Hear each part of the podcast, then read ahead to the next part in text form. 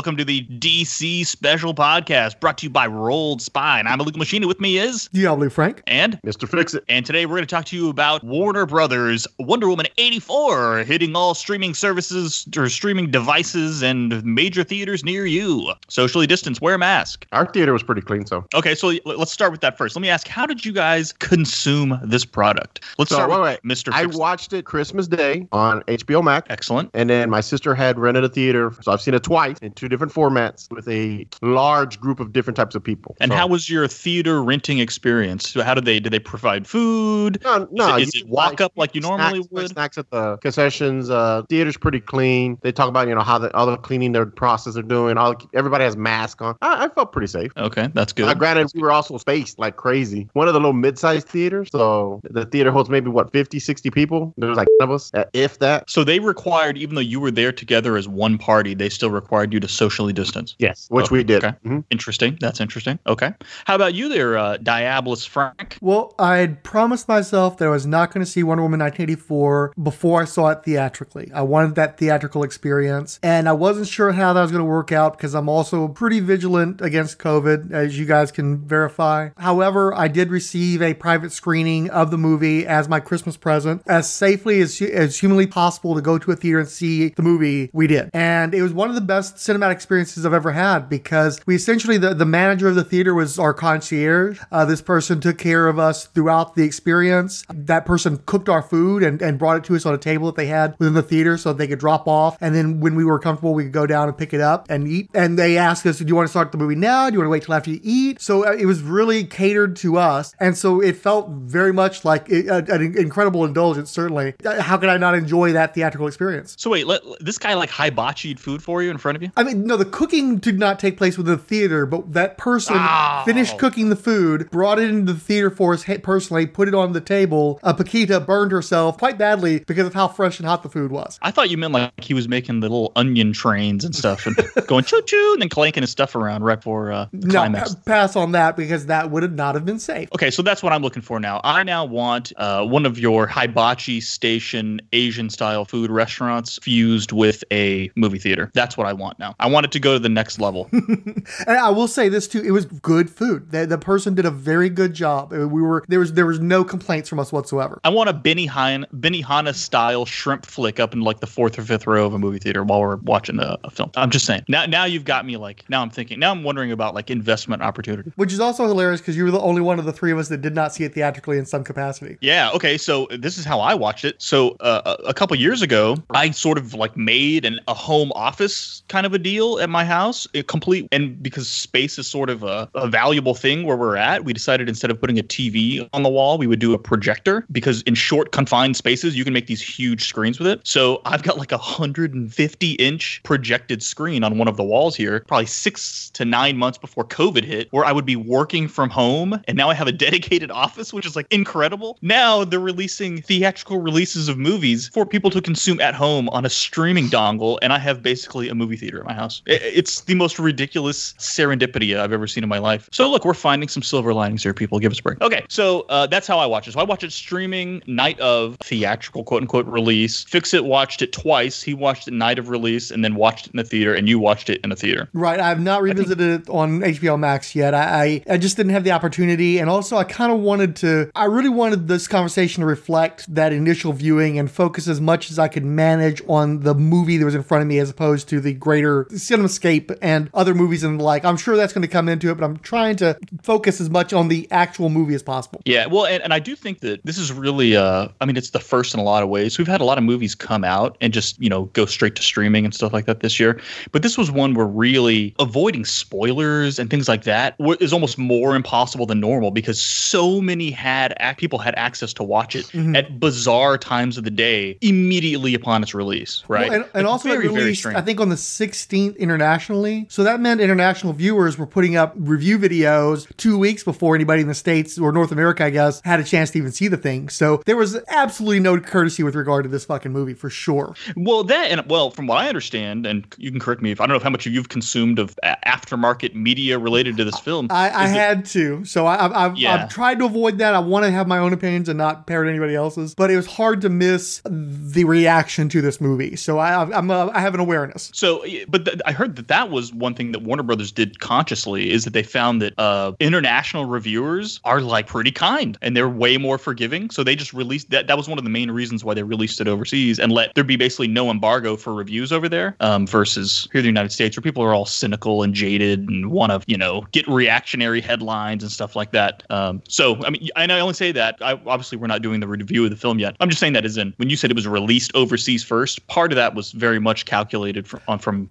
I, WB. I think it would from what I be very difficult to argue that Warner Brothers did not game reviews toward friendlies based on the precipitous fall of the Rotten Tomatoes score. The uh, potentially this is the sole instance of a movie that was previously certified fresh losing that standing, and certainly uh, I think it was, when, when it came out, wasn't it like somewhere like 88 or 89 on Rotten Yeah. Tomatoes? Correct. And the last time I checked, it was at 61. It actually dropped from day to day. It's from like I think I checked Thursday or no Wednesday, and then I checked Thursday, and it already lost another point. And I think you go into Rotten after 60, right? Yes, that's well. I don't know if it's rotten or no longer certified fresh. I don't know. What, No, what it's, it's definitely not certified fresh anymore. But I mean, it might actually go into Rotten if it loses Uh, any more ground than it already has. or it turns into the green splat instead of the red tomato. Mm-hmm. Yeah, I think 60 is the, the number. If you go below 60, you splat. So to go from But- near 90 to barely still holding on to a fresh of any kind, uh, it shows that there was definitely something going on there that was uncommon with this movie. Yeah, and I, and I think that well, but at the same time, I believe somebody said at one point it was tracking the way Captain Marvel did, where it kind of came out gangbusters, and then once wide audiences started seeing it, and, and I'm, I'm again, I'm not, we're not saying reviews of the film yet. Wh- Whether you find that they're just or not, whether or not it's, you know,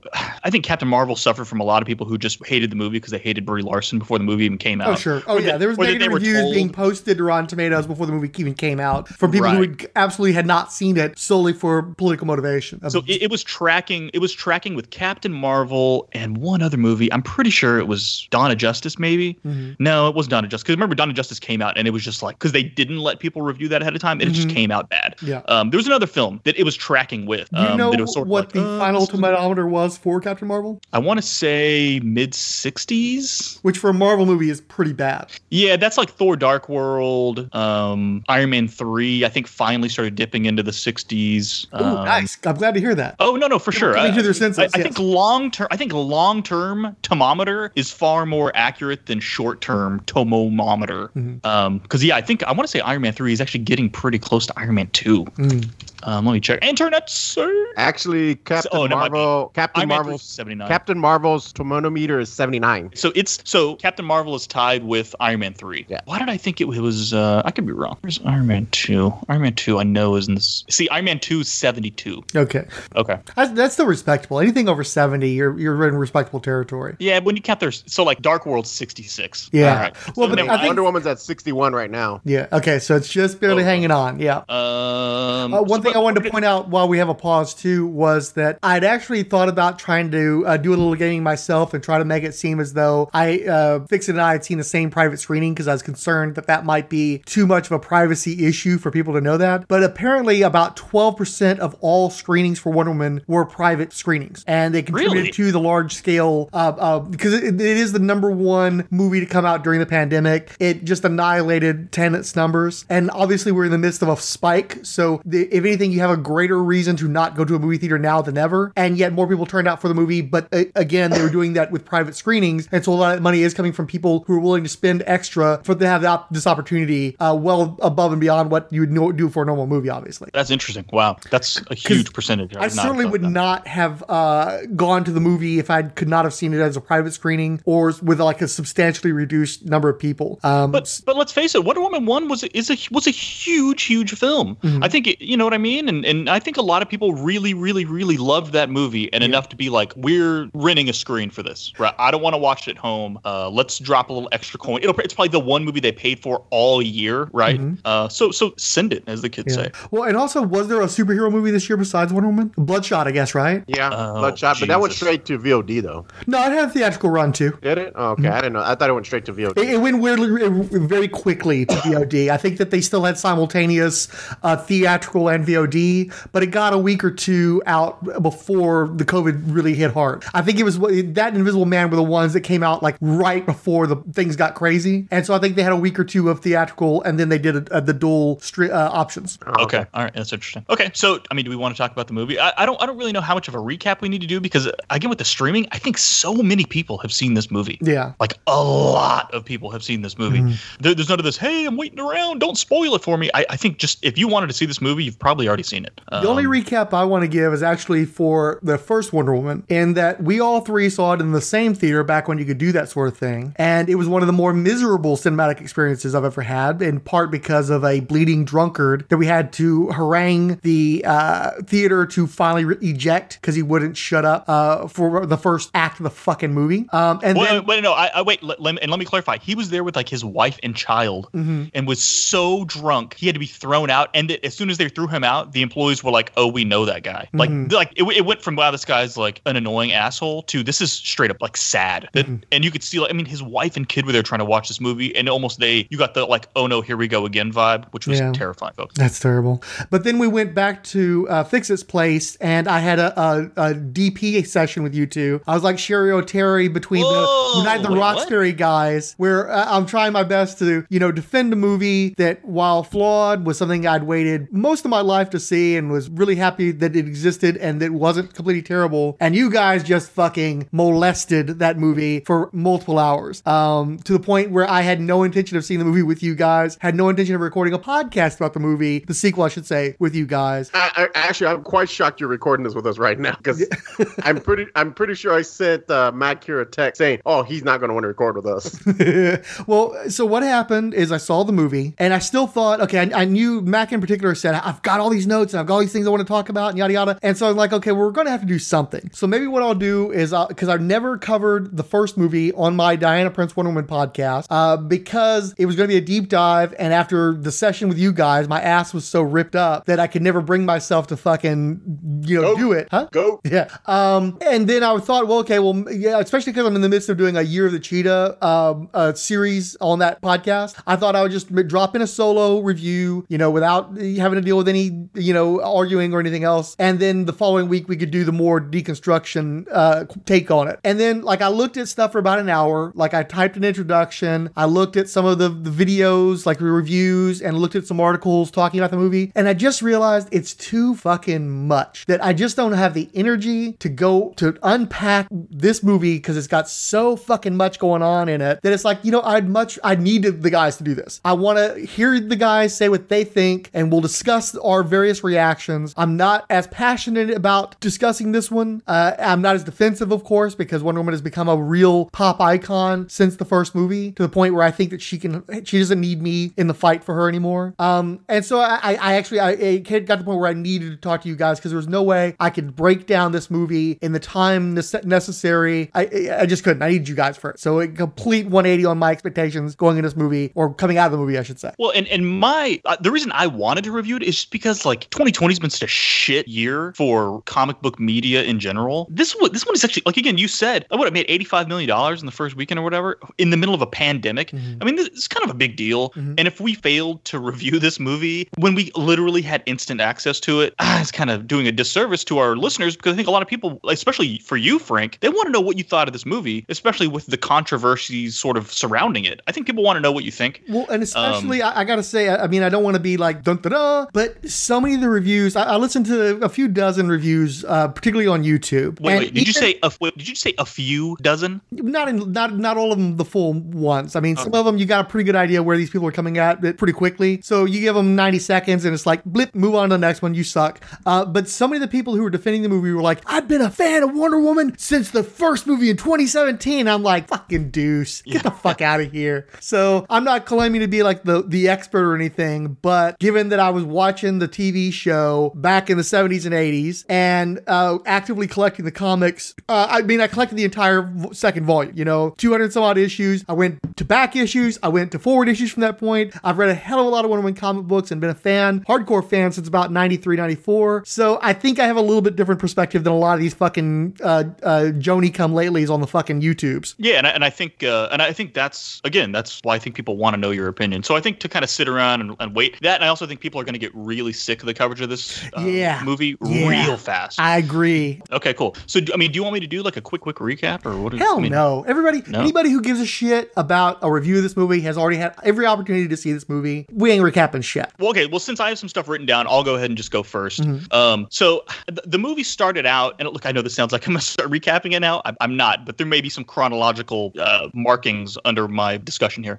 The movie starts out with um, Wonder Woman's, you know, doing her what, what is it? The contest? Is that what they call it? I, I, they don't specifically say that it is the contest from the comics. Well, when I say they, when I say they, I mean Wonder Woman lore. It's the Yeah. contest, right? Well, the thing of. is, the contest was specifically to win the right to be Wonder Woman. That's her origin story. And Okay, obviously, we've that's already not it. done the Wonder Woman origin story. And so it makes sense, though, that given the culture of the Amazons, that they would have a variety of types of contests. But because the contest is a loaded term within a Wonder Woman's lore, we're just going to say they're having a contest, I guess, or A- a. competition. they're having an contest. Um, and from okay, so which I thought was nice. I thought that was a nice, fun little scene. Um, and it, I believe it serves the purpose to sort of give you because at the very end she cheats to win. Uh, and uh, we should probably just obviously this is going to be throughout the whole thing. We're going to spoil the fuck out of this movie. There are no non-spoilery and spoilery sections of this podcast. We are spoiling everything. Um, I think that they're they're basically setting up the foundation for the rest of the movie because she cheats to win, and the rest of this movie is all about not having shortcuts in life. You can't take shortcuts. Shortcuts. Um, you, you need to earn uh, what you want, right? Like there's there's a cosmic balance, and taking the shortcut or cheating usually ends up bad for everybody involved. Um, so after that scene, though, they go straight to the mall scene, and I know they'd released like a 10 minutes of Wonder Woman footage. Did I anybody made- watch that 10 minutes? I, I, I made a point of not watching that, but my understanding based on hearing from other people was that it was that contest sequence. It was the contest. Okay, Mm-hmm. so because I, I I didn't know which one it was. So because it seemed to me like that mall sequence was built for a ten minute snip to release. So I, I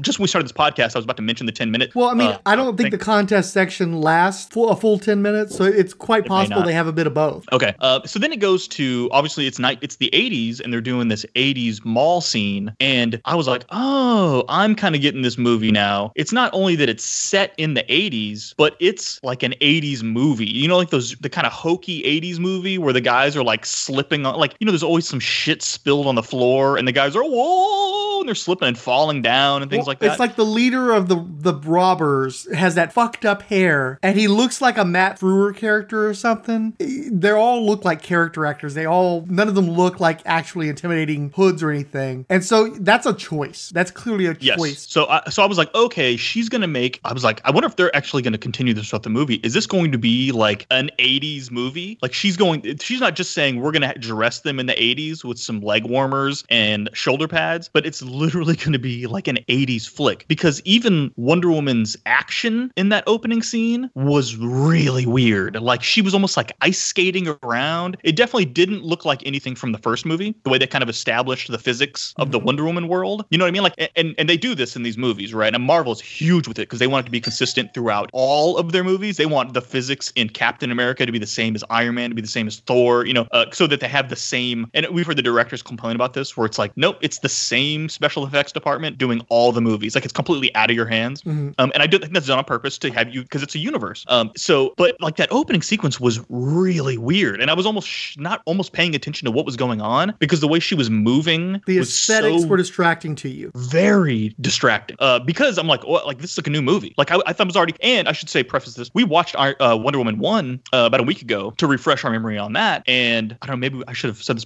but when you were talking about how bad we sort of shit on that movie before, it's not nearly as bad as we probably made it out to be in that podcast. Um, it, it's a solid comic book movie, and I was, and I'm saying a solid DC movie. I'm saying it's a solid comic book movie. I would rank it ahead of several Marvel films. Um, but the ending is terrible Mhm. like and it is way too long and i know that's making a bunch of uh headlines right now because it got leaked that patty jenkins was saying that the studio made her put that ending in and they took away the ending she really wanted um but watching it it's even longer than i thought that it was in the theater i mean it just like because we had paused it for like a drink break, and I saw the load bar on the bottom, and I was like, "There's no way there's still 45 minutes left in this movie because she just got to the airfield." It, it is. It just goes on and on and I mean, it goes on forever. And then the beginning of the movie is still really boring uh, to get to the action, right? So there, but then there's the middle part where she meets up with her, you know, uh, little Howling band Commandos. Yeah, the, the Howling Commandos, and they go through their World War One war stuff, and she's introduced to like the the awful, you know, trope that is man, right? And I don't mean man is in male. I mean the human race is we're all pretty, you know, relatively shitty to each other. But and she's like a for the record, it's it. always guys though in that movie, Yeah, oh, for sure.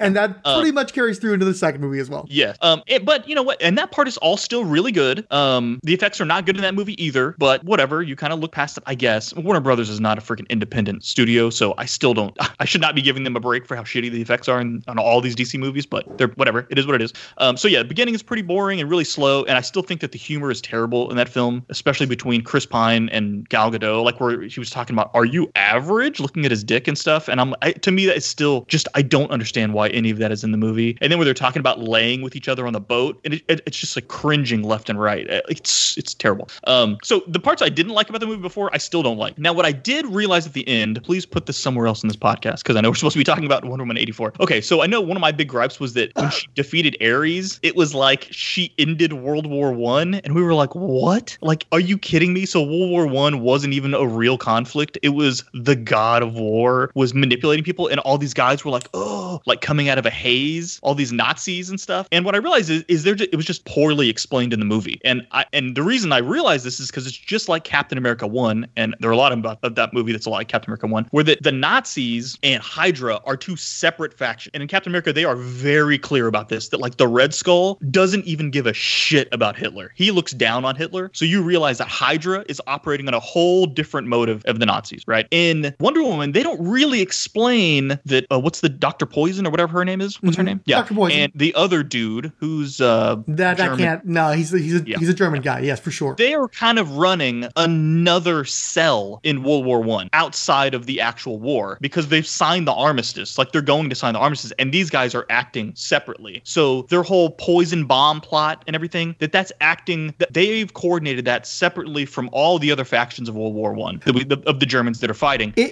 in defense of Wonder Woman, though, me- let me in- can I finish? Can, in- hold on. Can I finish? uh, Can I finish? Yeah, I Can I finish? Can I finish? And that Ares is manipulating those dudes, not all of Germany in World War One. I. just don't think it's really spelled out properly. So it's those dudes that wake up at the end of Wonder Woman when she defeats Ares. That's I all. Do trying to say. think that the scene where they trap all the other military commanders in a room and gas them to death was a kind of a clear indication that they were they were going maverick on this shit, though.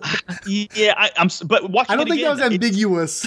Nah, I, I'm, I'm just, I'm telling you, but, but, but to show that Ares was controlling that group because you Mhm. don't see it until the very end. Mhm. So then you got to think back and be like, oh, they didn't kill all those German dudes because they're just some separate faction. It's because Ares has, con- has selected a pocket of these Germans to control, and that's, you know, I, I'm just saying it's not nearly as cut dry as. Uh, Well, and, it didn't Red help Skull- that they spent so much time on the, the, the the twist of the evil general actually not being Ares, it being David Thewlis. So I, I think that they kind of shifted people's attention in that direction, mm, ill considered. So uh, that's what I'm trying to say. What I'm, I'm what I'm trying to tell you is that that helps me with the first movie Mhm. by being like, okay, it, it's not nearly as clearly defined as we have Hydra and the Nazis. It, but when uh, Ares wasn't creating the entire World War One conflict, he was he had splintered off a cell to keep the war going. Then it solved some problems I have with the first. That's all I'm trying to say. Okay. Okay. So if not as bad, it's not like Ant Man and the Wasp with me or anything like that. It's it was a perfectly watchable movie. My wife, who has never seen any of the DC movies, was like pleasantly surprised how much she liked it because she thought she was not gonna like it. Mhm. Um, now she didn't say it was like the greatest movie ever, but it was certainly not a terrible movie. So Did you get her to watch Captain Marvel? Okay, so then we watched Captain Marvel after Wonder Woman eighty four, and we can talk about that at the end of the podcast. Okay. Well, don't forget. Hope it's got in the. I hope you got in the notes. I got it in the notes. Okay, I, so I want to make sure that Mr. Fixit hasn't died over the course of the conversation, though. So let's let's get his views on this one. Well, see, I'm gonna need a uh, WWE intro here of Slap and Love because, uh, yeah, I love you, Frank, but uh, I'm gonna be cruel and mean. So I, I expected little else. I actually, I've already done the album art for this episode,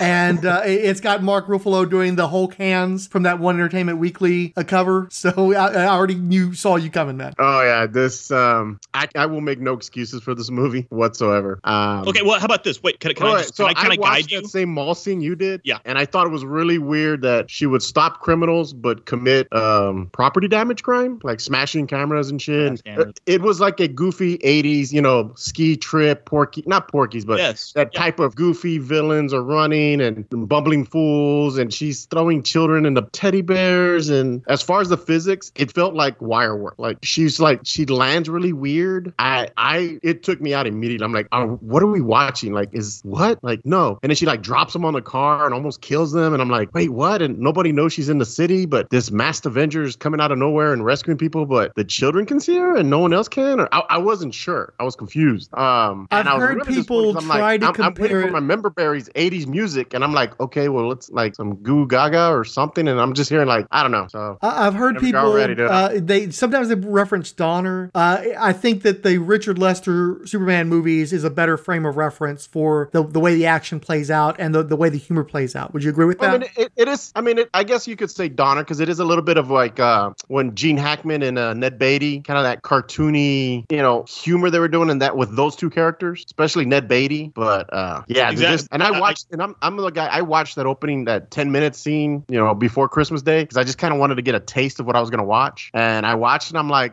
I mean, o- o- okay, like it's it's the Amazons running little. Actually, I actually did like that scene with the the young Wonder Woman. I actually did like that. I was like, oh, that's kind of cool, and the way the island is kind of like an Olympic competition, and you know, she kind of cheats, but she thinks she's getting away with it, and I was like, okay, that's kind of cool. I, I was like, okay, I, I'm kind of on board with this movie a little bit. It seems like it's gonna be kind of neat, and then the mall scene happened when I watched it, and I was just like, who wrote this again? Like, So, but see, so uh, and I'm, I'm totally with you guys. It, it totally felt like Superman three or Superman four, right? Like that, that's what it told that mall scene. And I'm like, okay, so that's why I was asking in retrospect, what was the 10 minute clip? Because I was like, that would have been perfect for them to be like, No, it's 10 minute clip was the, the very beginning of the movie where she's running when they're doing the competition. So when I saw that, I was like, oh, okay, this is what the movie's gonna be like. Okay, this is kind of cool. Um, I, I I knew it was a flashback, but it's like, oh, okay. And then they showed the winged statue as I knew it was gonna come in. So I'm like, oh, okay, that's kind of cool. And there was the, the humor, I guess the misstep of their humor wasn't shown yet. So it was kind of like uh, it seemed like almost like an action movie already. So I was like, okay, this is gonna be cool. Yeah, and and especially when she dropped the dudes onto the car and it like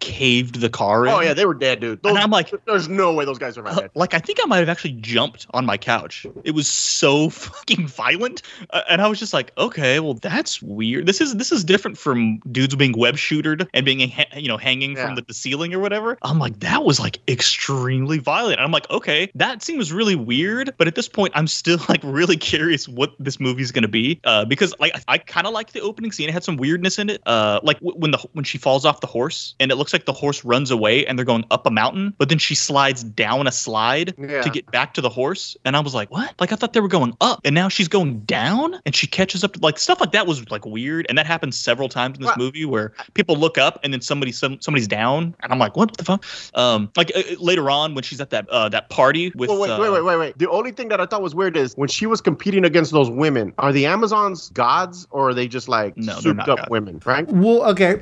Uh, do you want it in, in the movies or in the comics? Well, no, because in the movie, I mean, technically she's a god, so they're competing against a god. Not that they So- necessarily are aware of that, though. But she's like a mini god. If she's keeping up with them, some of them got to be like, "What the fuck?" Like, Yeah, yeah. Like agreed. she's what eight, and she's keeping up with these women that are like physically at the peak of physical like strength, and she's keeping up with them. Like actually, she's getting ahead of them. Yeah. and I was kind of Well, like, and that's so one of the things I thought was interesting about the because I mean you you're both using the term cheating, and that's the term that um, Antiope used. And I think that when you're watching the movie at the time, it's like, oh, okay, she's come up with an ingenious plan to get back to her horse, and you're on her side on that because you just think, oh, she's clever, she looks like she's out of the race, but she's going to catch up with the other people. And the only thing that it tips you off that, that may not be the case is that you've got those checkpoints. That Yeah, she missed that checkpoint. The process, and she missed the checkpoint. Um, but I sometimes wonder, particularly because it was such a pointed way of saying it that she had cheated. Uh, we're not aware of how rigid the structure of this contest is before that. But also, I have to wonder if Antiope, being aware of Diana's heritage and being aware there's no way in hell that she could be accomplishing this without her divine parentage, that Yeah. she was the, the other part of it was you're cheating because you're competing with people that are never going to be as powerful as you, and you don't know what you are yet, but I do, and I can see that power already manifesting in you as a as a child. So I think it kind of cuts both ways. It's like her letting you know that you're not truly beating these women, and I'm not going to let you take this accomplishment away from them because you're not really one of them. yeah, okay, I could I could go with that. Yeah, no, I think that that was totally what it is, and and in fact, that that she'll never reach her full potential by cutting corners. She Mhm. needs to suffer some losses um, so that she can continue to improve and become, you know, to maximize potential. The problem is, was I, I don't really remember, and, I, and it sucks. I hate saying this because I just watched the first movie. I don't know. Didn't they get in trouble for training her? Remember, her mom was like, "I don't want her doing war shit." hmm Um, and I can't remember what age where she fight she gets busted for doing that. Definitely older than what we saw in this movie. right? Yeah. Like I, I could have sworn, but without going back and watching, I can't say that for sure. But I was like, oh, that's a huge loophole because her mom was watching her compete in this shit right now. Right. I, Like- I, I think that they sh- in the movie, and I, again, you're thinking I've seen the first Wonder Woman many, many times. I've seen it at most a half dozen times, but probably less than that at most. And uh, I don't usually watch it from the beginning to the end. I usually catch it at various points. Like, for instance, when Derek William Crabb came to uh, uh, visit me, and we both were uh, in line to see George Perez, Shout out. Um, which was appropriate because then after we're done and we're tired and we come back to my place and Wonder Woman's on the cable, and so we watched Wonder Woman after the one of the people that popularized or repopularized Wonder Woman was the person we were getting to meet. Um, so uh, there's a lot of situations like that where coming home and you're tired and you're just looking to see what's on TV. Oh, here's Wonder Woman. I'll start watching it from this point. Um, so I'm not I'm not an expert on that, but my recollection is that you do have a, an interim Wonder Woman between Gal Gadot trying to pretend like she's a late teenager and the little girl. I think there's a teen in there in the midst of it, and I think that's the one that gets busted being trained by Antiope in the woods. All right. Well, But she's not necessarily doing war shit in this. I mean, she is throwing the spear and stuff. She is doing a little archery, but like full on combat with the other Amazons, we're not seeing that happen. So um, it's it's a- it's a little weird because, and that's an area that's weird for Wonder Woman in the comic books as well because there's a lot of different takes on how she interacts with the other Amazons, and and of course for the vast majority of the comics, she was in no relation to Zeus.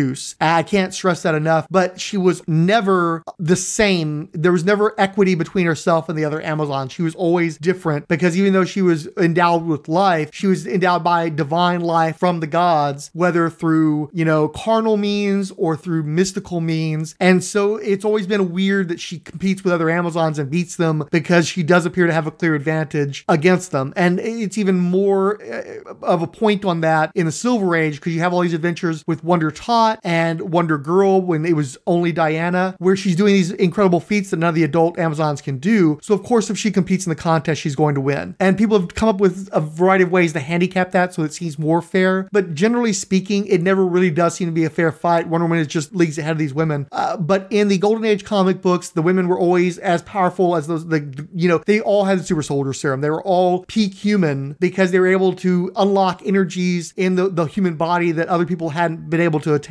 Um, but technically, they weren't supposed to be superhuman, but not unlike Captain America, they pull some shit that's basically superhuman. And, uh, well, the- I, I mean, yeah. I, I think you can. Well, like Black Panther, how you know whenever they do their battle to be king of Wakanda, how he he's got the the root or whatever that Mm-hmm. the heart shaped herb, if I recall correctly. Yeah, so but but but before the battles, because nobody else is able to take the heart shaped herb, he like purges himself of it first so that he's back at his normal capacities. Like I think that's a really nice touch in that movie. Yes, I Um, love it wouldn't that. make exactly. Um, whereas in this movie, they, you know, I, I- but I will say though, I know I brought that up, but that does not bother me at all. If the kids are the wrong age, because when they're making Wonder Woman one, they don't know if they're getting a Wonder Woman two. Okay, so Mm-hmm. yeah, now they got a Wonder Woman two, so you're gonna have a couple continuity blips. It's not the end of the world. Who cares, right? Well, that I and you care. It know they want to bring back the little girl that charmed everybody in the first movie. Yeah. And she's a few years older, and she can do more physical stuff. And you want you you again, we're still debating whether or not there was a teen interim actress, but we all remember the little girl. So there was an opportunity to do a variation on the contest as fan service for for old school fans that know that aspect of her origin. And you get she's still a little small for me to be able to call her Wonder Girl. I still want to kind of call her Wonder Tot, and she, her facial features remind me more of the Wonder Tot character. But it, it's hard not to appreciate that kind of fan service. Um, it's, it's some of, in fact, it's some of the only fan service in the movie uh, that's that literal from the comic books, and and really the shout out specifically to the comic book fans. Okay, so it, I think we all agree that opening scene was pretty good, right? Well, I mean, uh, if, if you want me to elaborate, Serv- I it was serv- serviceable. Okay. Go ahead. Uh, I I choked up during that uh, sequence. I I watered up and I nearly cried several times over the course of that. Holy Christ.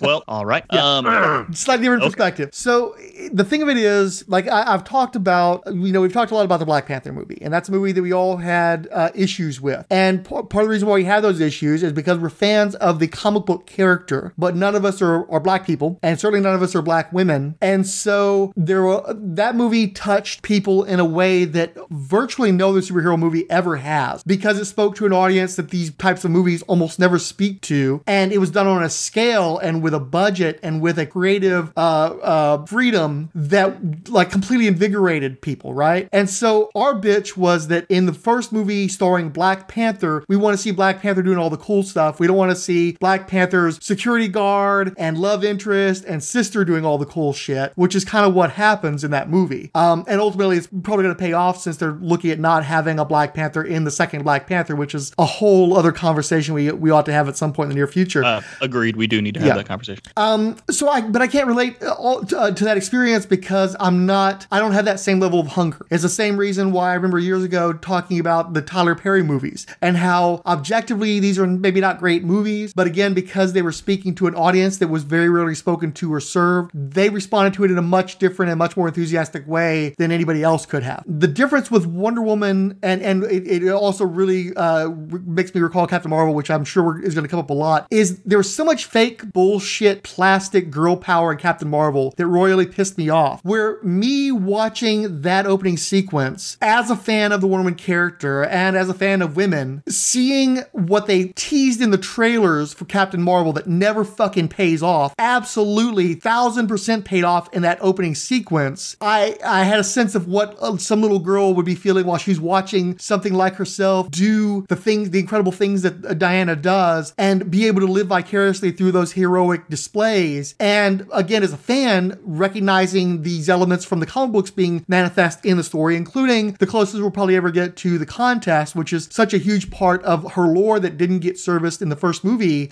I, I the, the realization of what it meant to me as a fan and what it probably meant to a new generation of fans that have come up from the the movies and from you know everything that's happening with the character right now. I, I was just overtaken with emotion. I, I I love that sequence, and I realized some of the CGI on that was a little dodgy, but I still felt a sense of the physical space and and just so cool seeing this kid do something like that with that kind of budget. It wasn't some Spy Kids or Shark Boy and Lava Girl kind of shit. You know, she you got a sense of her really doing that, and especially seeing it in a theater and it was filmed in IMAX. I'm so glad that I saw it theatrically because I got such a great sense of scope, and it was so beautiful to see the pan over Themyscira, and you know, again watching these people in, in this larger than life situation in a larger than life display. Uh, it was it, it reminded me a lot of the Wonder Woman sequence from Justice League, where after seeing that sequence, there was a lot of things that they could do wrong with that movie. They'd already won over so much of my goodwill that I was going to let them get away with a lot of basically murder past that point because I was getting chills watching Wonder Woman in this great action sequence in that movie. And if that movie, that sequence is absent from Zack Snyder's cut,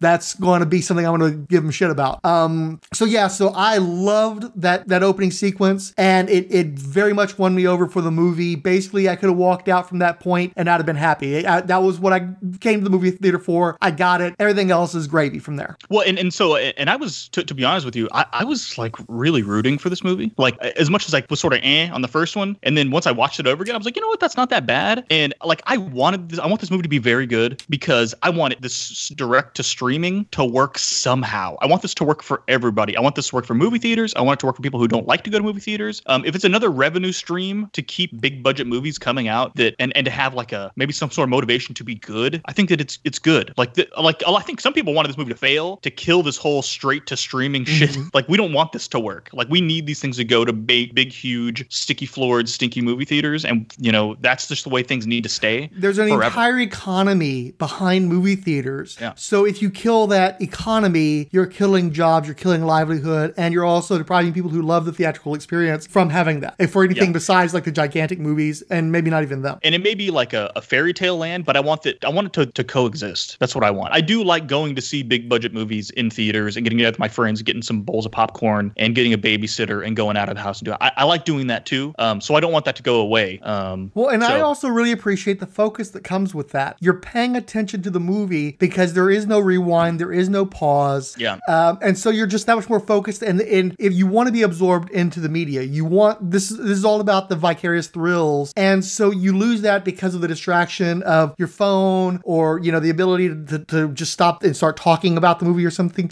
I I, I really appreciate the immersive experience of cinema, and obviously, I want people to keep their jobs. There's so many industries that are put in danger of getting killed by COVID. I don't want that to happen in the movie theaters. So I completely understand rooting against the movie. Yeah, but like when I'm watching it at home, if somebody busts in and interrupts the movie, it's a fucking home invasion, right? Yeah. As opposed to like at a movie theater where it happens every movie I see where somebody will walk in and be like, "Hey, Steve," and we're all like, "Shh," and then he's got to leave, or somebody pulls their phone out two rows ahead of me. Like we, we can't. Let's not romanticize what the movie theater experience used to be. I mean, we just No, started this podcast off talking about the drunkard we had to go get uh, security to come and have removed from the film, and I, I could have used a rewind button. To be honest with you, I could have used a pause button then, and I couldn't uh, because. And it's not again. A lot of this isn't. Well, I would say it's not the movie theater's fault, but dude, I've been to movie screenings where the fucking screen is like off by three feet for half the movie because they don't have their adjuster point uh, the the the shit pointed right, and I got to get rain checks. There's a lot of problematic issues with going to movie theaters too. Um, that is solved by watching it at home. So, and again, dude, giant TV, TVs are cheaper than ever. Uh, we got my mom a 55 inch TV for Christmas for two hundred and forty nine dollars, dude. I mean, this is outrageous. So, uh, you know, look, th- there's some some pros for column A and some pros for column B. So, Well, see, see. I watched mine on. Uh, how old was your plasma TV again? Now, good lord, we got the, the one I gave you that 50. yeah, that that's what one? we watched it on, and Bro. it was fine. I, I think we got it in 2010. That it might be a rocked, decade. though. I felt Bro. before watching it on that than I did on the on the giant screen at the theater. Look, you can't beat the colors on a plasma screen. I mean, plasma is like you can't repair them. They're heavy. They give off like 90 degree heat. Oh fuck! the dude, colors are incredible. radiating radiation. Dude. I think it hums at some point. You once can physically feel walking by the screen how hot it is. It's absurd. But that TV, the, funny thing, let's just sidebar about that TV. The TV had a pixel burnout. It's it turned it turned red uh, within a week that we got it. And we went to Best Buy and we are like, dude, we've already got a, a dead pixel on the screen. And they're like, well, you have to have at least like four and they have to be clustered together. We are like, well, that shouldn't be a problem because if one went out in a week, surely the rest are going to go out. And nothing, dude, this TV just kept going and going and going. It's like the opposite of all modern technology that fries out all the time. This thing like would not die. And we moved it Hey, dude, I'm times. telling you, if I had the 1984 experience watching it through this TV. Had a little bit of dullness to it, little flatness to it. I felt like I was in the theater in 1984. Okay, so so Frank, you talk about how much you liked that first scene. What did you think about the the '80s Donner uh, Superman three mall scene afterwards? like you guys, I was a little confused by that tone. Uh, I had, uh, I'd watched the trailers, but I had avoided everything else because I wanted to have that pure experience. And so I was not expecting that tone. I was wondering where they was going with it. But ultimately, it won me over. Um, I'm pretty forgiving again. It's Wonder Woman in action. I, I didn't have a problem with the wonky physics, in part because I spent so many years of my life watching bad wire work and no wire work, like tilting the camera type shit for the Batman TV show, for the Wonder Woman show, for all the stuff that came out in the 80s and 90s. You had to be forgiving. And because it's Wonder Woman, I was going to be forgiving. And I thought it was cute. And, you know, I, I, I don't have to have everything be this brutal, you know, ragdoll physics kind of thing that you get in most of these movies. That, that wasn't what that sequence was about. It was let, let's have fun with Wonder Woman and explain how she could be operating as a heroine before the Snyder movies. Again, they're still having to work within this box that Zack Snyder constructed. I, I think they did a good job of getting around that and still letting us know that Wonder Woman has been heroing this entire time.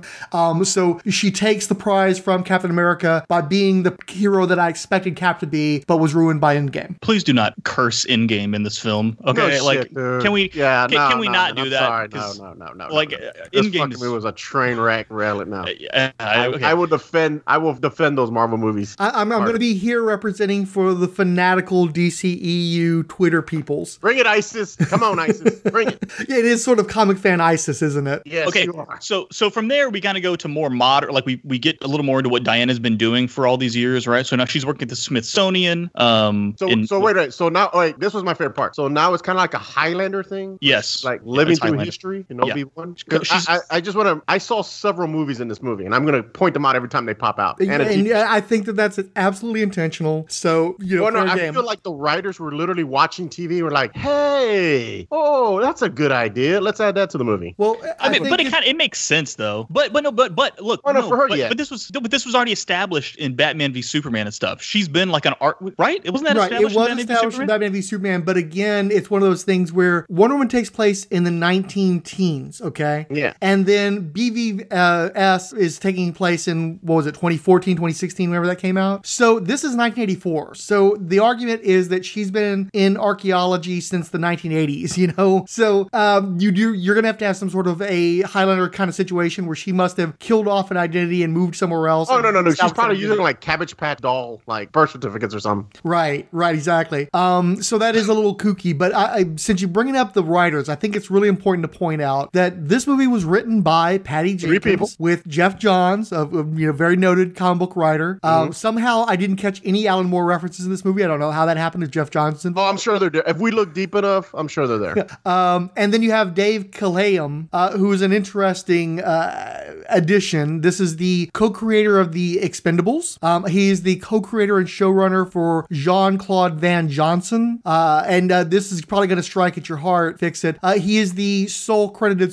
screenwriter of Into the Spider Verse 2. Oh shit! He will also Oh, be writing uh, Shang Chi and the Ten Rings. God damn! It's another. It's another Dave Goyer. Fuck, dude. I don't know. I don't. never- never I'm way. not uh, looking at the man's filmography. I'm not terribly impressed. Maybe he'll he'll pull it around later on, but um, I think that we have to assign a lot of blame toward uh, uh, Jenkins, especially because I do think a lot of the tone of this movie came from earlier superhero movies. Like she's harkening back to that. I think a lot of people praised her for going back to that Richard Donner Superman, and maybe she took it too far by going into the, the Richard Lester Superman as well. Yeah. And uh, then you got Geoff Johns, who I, I think was a great comic book writer at one time, and I still think I he's agree. capable of good works, but he's kind of crawled up his ass, and I've yet to see him do anything related to film adaptations, TV adaptations that have not been teeth grindingly bad. I, I think his Flash run was good, and the rest of his career he can thank Alan Moore for. I enjoyed his Justice Society stuff, and some of his Justice Oh yeah, yeah, League you're stuff. right. You know, Justice Justice Society stuff was pretty good too. I th- you didn't like his uh, Green Lantern? Not really. Yeah. Not really. Not like the Flash. The Flash was way more interesting. No, no, I like the Flash. His, his Flash was very interesting. I do enjoy. I actually started rereading some of the old trades just because it's, it's a fun read. Great, right? Uh, ri- uh, artist was it Kolins? Scott Kolins, yes. Scott Kolins loved his artwork. so, but let's get back on track, boys. Okay, so fr- from there we kind of find out that, that Diana working at the Smithsonian, she's sort of just been uh, like I'm not meaning that she's been pining after Steve Trevor, uh, basically for what, what is 84 from About the 60 years. teens? So 1901 to 19, 1984. for, for 60 80 years. 83 years. 83 She's years. she's so wrapped up in Steve Trevor, she's literally become like an introvert and sits at home and stares at the stars and watches airplanes fly overhead. Um, and despite being one of the most incredible looking uh, creatures on the face of the planet or imaginary planets, uh, is just completely a shut in. Is, is that how I'm interpreting? I, I think it's important to note that her primary occupation, besides actually working full time in these archival labs and the like, the rest of her time is spent doing superhero type stuff. And so her, her free time is limited, and everybody in Washington, D.C. that isn't already married with children is a rapist. Um, so I think that's part of the problem is like everybody, all, all the guys that are available for her the time she has left are scumbags. Uh, and they the movie illustrates that repeatedly. Well, it sounds like just her type uh, later on in the movie. Is that not weird? Do, do we think this is right or not right? Uh, and I, I know that I don't know. Is it weird that I had a problem with this? Because I get the Captain America having the thing for Peggy Carter because he was frozen for all those years. Mm-hmm. Right. Like they were. He was the last person she talked to on the phone. And then yeah, sixty years lapse, seventy years lapse, or whatever. But it's because he's awoken and it was yesterday to him. Well, not. keep- if I recall correctly, Captain America starts off in 43, 44, right? Like really late in the war. yeah, yeah, late in the war. So that means he's had like, you know, a year or so as Captain America. He goes in the freeze. He comes out in 2011, 2012, and his career is over with in uh, 2019, right? Yeah, I don't know what uh, actual Well, but like Yeah, as a for instance, uh, the Winter Soldier I think was 2014 or 2015, and so he was already moving on from Peggy with Sharon. At least they were teasing that within a few years of coming out of the, the ice. Yeah. So that's a world difference from spending 60 odd years pining for, no pun intended, Chris Pine. They don't say explicitly though that there wasn't anybody else. There just wasn't anybody else that mattered the way that Steve had. But I do think it's worth noting that you have this moment of closure in 1984, and yet Bruce Wayne is still giving her shit about Steve Trevor in 2016, you know, whenever the, the Justice League movie came out. So you don't really have a good expression of this person's uh, self actualization if she's still that tied up, you know, tied into Steve Trevor after all those years, and she couldn't find a single other worthy, worthy individual in that time period. I, I, I, at some point, it's it's your fault. You know, at some point, it's your problem. It's not the all the men in the world are evil rapists. Uh, yeah, I thought that uh, it was bad. I didn't think it looked good for her. I, it, to be honest with you, I thought it was a little weird. Yeah, to be honest I with did you. too. Look, she, she,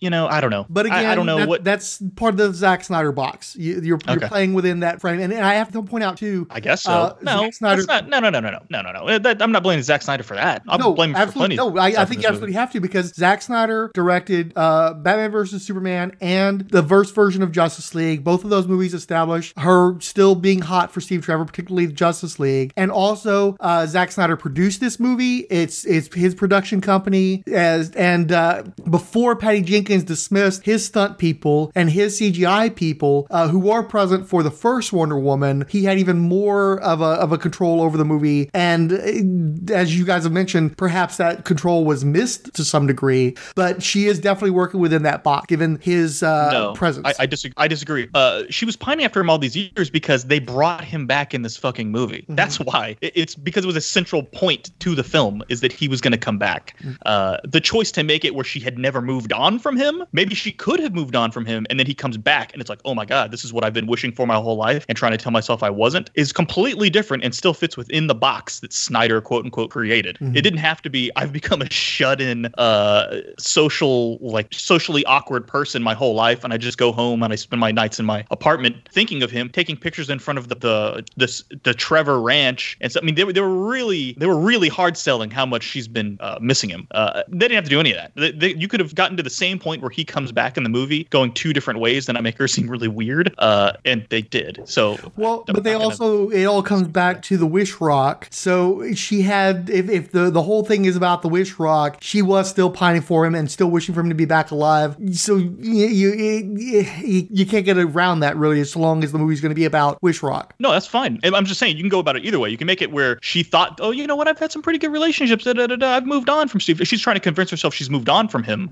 and, And, then actually, find you out, know, oh that God, would I have haven't. been a really good workaround because she could have wished for somebody like Steve Trevor, and then this guy gets turned into Steve Trevor, and that's why you had the whole possession storyline in the first place. So that might be No, no, an we're not going to fix this movie. Keep going. But that would help, would- don't you think? Uh, no, Actually, I, thi- I, my- I think my- several my other more interesting twists you could have Well, had well, no, on no, no. what My happened. question was this: when she when she wished and we had that quantum leap moment, why was he picked? Why was that guy picked? That's a very good question that, that is not answered. I really thought for a minute they were going to say that it was um Steve Trevor Steve's- Jr. yeah, like a great great grandson or nephew, or, Mm-hmm. and that it was traveling down the bloodline. Dude, I didn't even think of that, and that would have made.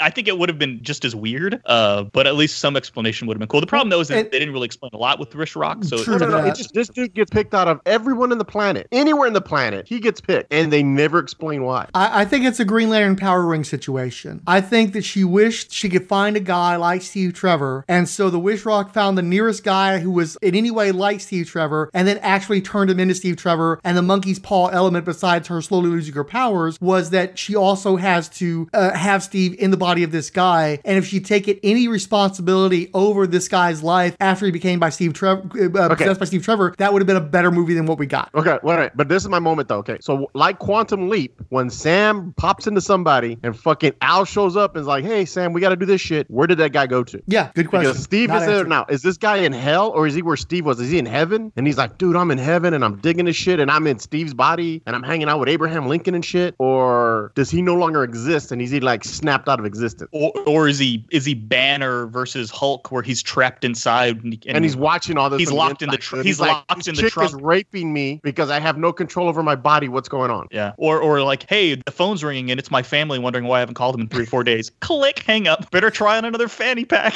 There, there, there were a lot This- of people arguing I that he would have lost his scene job over the course of that. But I will say that the entire world went nuts within a pretty short amount of time. And so I think he's got a pretty good excuse. Yeah, I- probably. all I know is the minute that happened, I, I, I immediately had the Quantum Leap uh, song in my head, and I'm like, "Are we doing Quantum Leap? Like, is Al gonna show up? Like, what the fuck is going on? Like, They even ugh. did the mirror thing that Sam always did. I mean, Oh it- yeah, yeah, yeah, yeah. yeah, dude. I'm telling you, dude. They were watching a Quantum Leap marathon, and one of them not. That's how we fix it. That's how Steve came back. He got Quantum Leap. This is why I love you guys. I would I never thought about Quantum Leap throughout this whole movie, and I'm like, this is freaking exactly Quantum Leap.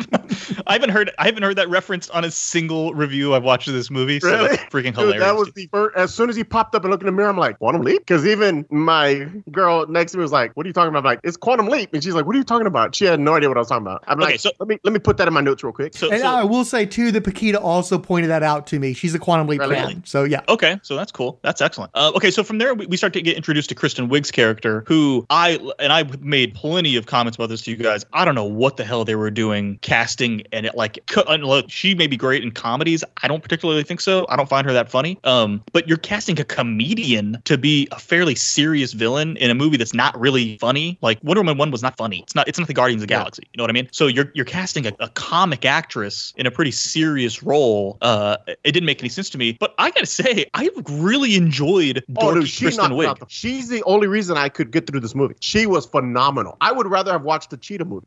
Well, I mean, unfortunately, she was only Was in about Frank five minutes. She was only in about five minutes of the whole movie. Uh, but I, I but I thought she did a really good job uh, of of being the dork and, Yeah. and uh, like I I kind of wish I didn't But- really like the way Diana. Kind of like I, I when I was watching it, and again, I I didn't wa- I haven't watched nothing on YouTube about this shit because I was like, I'm gonna come in attacking on my own. I don't want anybody else's weapons. I'm bringing my own teeth, my own claws. It felt like she played the typical nerdy person that turns into like the supervillain. Like no, sure she did. Yeah, uh, she, I, I, she, I wouldn't say she bring anything new to the hokey person becomes badass, and because it's happened half a dozen or a dozen times in you know movie moviedom. Yeah. Um, but I, I was like kind of I don't know I was kind of endeared by it a little bit. So I was like, okay, I can. I should just say my expectations were so low for Kristen Wiig in this movie that I kind of liked it. But what I didn't like is I didn't really like her and Diana's interaction. Like I didn't know like I, should I Diana did, have I been did. a little. You Yeah, could slowly yeah, feel. I I thought I could slowly feel her resentment toward her as they were getting closer to figuring out like the whole Infinity Stone shit and stuff. Like it felt like she was getting more. But t- my question is this though. So it's the monkey paw, right? So you get something, you lose something. What did Oh, she? wait, lose? hold on. Let, let, let's let's talk more about Monkey Paw later. I, I just Oh, okay. We're, we're not to the Monkey Paw yet. Okay. Um, or to, to Wish Rock. Did you call it Wish Rock, Frank? Is that what you call I it? got Infinity Stone. I the like cheap Wish- Infinity, the knockoff Infinity Stone. No, best value Infinity Stone. No, uh, I, I like Wish Dollar Rock. store Infinity Stone. Um, no, no, no. Okay, so, but, but, so I will say that's another thing that kind of it surprised me about the movie because that was something I was like, she's going to be the worst part of this movie. She's going to be doing a Selina Kyle impression. yeah. Um, and, and and really, I don't know, what I'm saying she didn't do it a little bit, but of the problems with this movie, she was nowhere near the bottom. And I think by the end of it, I was like, I wish I would have had more Kristen Wiig. Oh yeah. I, And I, I- never thought in a million years I would be saying that at the end of this movie. This, so I, this I is was what got me at the end. I, I know I'm jumping a little bit. When she goes full cheetah, I was really intrigued by that look and that just the way she was. nah disagree, but that's really, fine. the only the only issue I had with it was whenever she decides to be an apex predator. I remember the first thought was like, well, why isn't she a shark or like? Yeah, it that's- doesn't- I've never seen a cheetah as an apex predator. It's Wish Rock, bro. Don't just don't worry Really? about it. It's it's Oh, Wish okay. Rock. Don't get hung up on that. What is it, Matt? Land shark. Still the cleverest species of them all. But I, Uh, I, I like that design. I like the way she looked. Um, I, I thought it was really cool. The thing with Kristen Wiig is I dislike her comedy a great deal. And one of the reviewers I, I listened to was this guy with this like foot long red beard who just was ranting, ranting against this movie. And uh, yeah, my favorite part was when he's like, and then I talked to my, asked my wife and she said it was all trash too. It's like, oh, you mean the woman who married a guy who's obviously a raving lunatic misogynist agrees with you? Shock, surprise. But he did make a good point in that Kristen Wiig was as Kristen Wiig as, as Kristen Wiggs. And she, and especially during the, the, the points where she's playing plain Jane Barbara Minerva, aka 100% Michelle Pfeiffer in Batman Returns, I didn't have a problem with it, but she was definitely doing the same thing that she always does, that cringe comedy. And Yeah. Paquita actually liked it because she has her, her social awkwardness. And so I think she was relating to her at that point because she saw a bit of herself in that. Um, and I didn't mind it, but it was definitely her just doing the Kristen Wiig thing that she always does. That's one of the reasons why I had problems with Ghostbusters 2 is when I heard that she was going to be taking on essentially the Bill Murray role. I'm like, no, no, this is not my kind of comedy. Um, but what I do like Kristen Wiig is dramas. Uh, in particular, I thought she had a nice turn in The Martian. It wasn't a big part, but I thought she was good in it. And she's done some other dramas that I've seen her in, and she's good at playing the drama. So if you're going to have a character who's supposed to go from a, a ridiculous comedic uh, presence, which has been compared to Jamie Foxx in The Amazing Spider-Man 2, it's been compared to Jim Carrey in Batman Forever, and just on and on. There- There's a trope in superhero comics specifically, uh, comic- superhero movies specifically, that people are really sick of. But if you're going to have somebody make that transformation, I think she was an excellent choice because she can definitely do the cringy nerd, and then she Yeah. can also turn into the foxy badass. And I, I think that she did that well. It probably two things that probably helped. One is that the character that's in this movie in no way resembles any version of the cheetah that ever existed. And second, if you're going to mess up a cheetah, I would definitely want that to be Barbara Minerva, my least favorite of the cheetahs. So So I was fine with her performance in the movie. I thought that she did a good job, and I think that she was a surprisingly effective physical combatant against uh, Gal Gadot's Wonder Woman in the movie. Now, did she murder that guy that she was kicking in the street? I don't know if it was full on murder, but I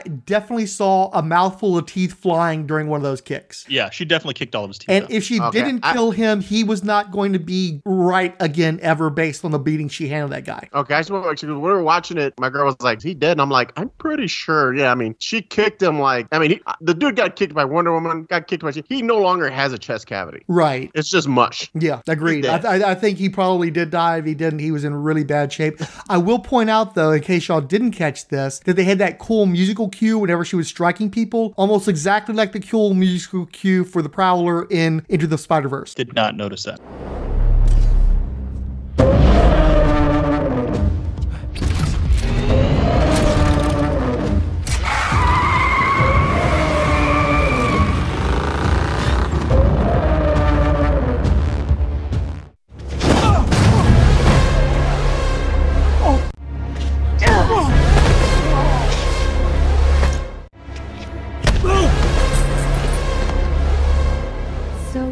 So they took something from another movie I didn't catch. Got you. Thank you, man. But do you see it now that I mention it? No, I'm still upset that the only 80s song I heard was Two Tribes of War by Frankie Goes to Hollywood. Very good point, and something that's come up a lot on the Twitters. Yep. I, I've already expressed this frustration many times, uh, a- especially the later X Men movies. I don't need you to go full Stranger Things fetishizing the 80s, but like, I didn't really love Atomic Blonde, but one of the best things was that it was also a great introduction to Darkwave soundtrack. It sounded great, and you could have gotten over a lot of humps in this movie with some cool, you know, needle drops, and it's almost entirely score, and it's such a yeah. fucking drag as a result. So Well, it's I more mean- like we look like the 80s, but we don't feel like the 80s because it really didn't feel like the 80s to me.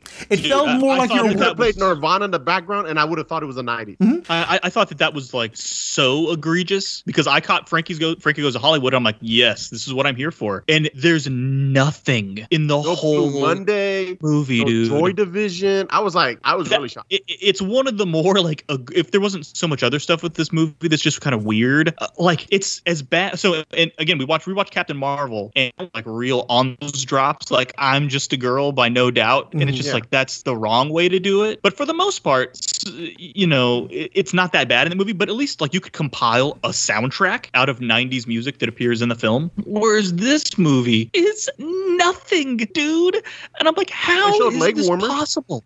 And they and shoulder pads. And i'm like and then the mall from the opening scene. And other than that there is nothing 80s about this movie. Nothing. And you called it wonder woman 84 Yeah. and you don't have any music drops in it in the whole movie. That's got nothing to do with the plot at all. It's got nothing to do with the story. So i don't I, i'm kind of keeping that as something separate as to what i thought about the, the movie itself but just dumbfounded at how over the top they went with the ragnarok style colors. And we, we thought we were going to get some and and to not have it like to only have one 80s song basically in the whole movie was just i was just shrugging my shoulders like like what like what are you doing dude like it, it- I, I i can't explain why other than maybe some budgetary issues or something but i i, I just the, the first movie was successful so i can't even say that uh, i i don't know I'm, I'm waiting for there to be some story as to why they like at the last minute lost rights to a bunch of movies they were going to use Warner Brothers. They have a lot of rights to music. Bro, I know. I don't understand. I just don't They understand wouldn't it. have to ask permission. They would literally just go to the music department. But it was so choose whatever they want. striking, so striking when I heard Frankie Goes to Hollywood. I'm like, yes, here we go, here we go. And then, and I was like, wow, you know, it took a while. It took a while for me to hear the first one, and then, and then it never happened again. Like nothing. Even when Steve Trevor comes back, he's not wondering what the fuck that sound is on the radio when he's doing Unfrozen Caveman Lawyer. Yeah. Uh, it's all fanny packs, and and that's it. Like no music drops. It's the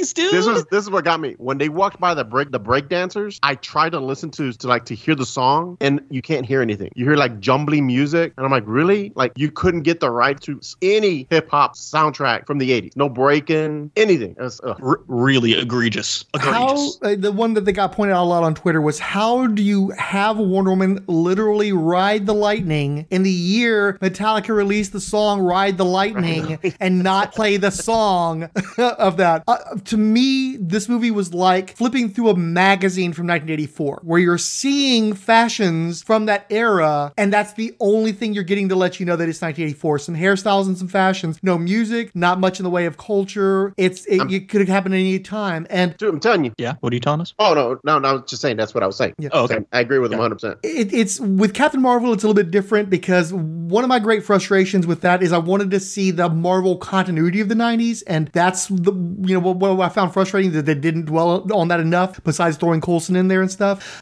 but in terms of fashion and music, they did a pretty decent job of, re- of representing the era. Well, they played Veruca Salt. Yeah, and the and the fact is the movie is called Captain Marvel, not Captain Marvel 96 or something, right? Yeah. The movie is literally called Wonder Woman 1984. You've made it a huge component of your promotion to have 80s visuals period. and 80s music, and then this is just one of many areas in which the director thwarts the expectations of the audience in a way that turns the audience against her. Okay, so so from there, okay, well, since we talked about it a little bit, let's go ahead and talk about Wish Rock because this is now when Wish Rock appears. Um, it was what was stolen in the opening mall or the on, second. we're not going to talk about Max. Lord a little bit. Well, we're going to with with Okay. Wish Rock because Wish, he's he's coming after Wish Rock. Um, so how the fuck does Wish Rock work in this movie? Uh, it, it's supposed to give a wish, but you it, you it demands a sacrifice. But once Maxwell Lord's wish is I want more wishes, he's able to select the sacrifice on a whim. But Selina Kyle, I mean, uh, so that was totally on accident. I did not mean to call her Selina Kyle. Uh, Barbara Freudian. Minerva, we, we never see what she gave up, or Yeah, if they kind of bothered me. mention it, it's something like maybe she gave up her niceness, I guess, is what was given up, or her humility.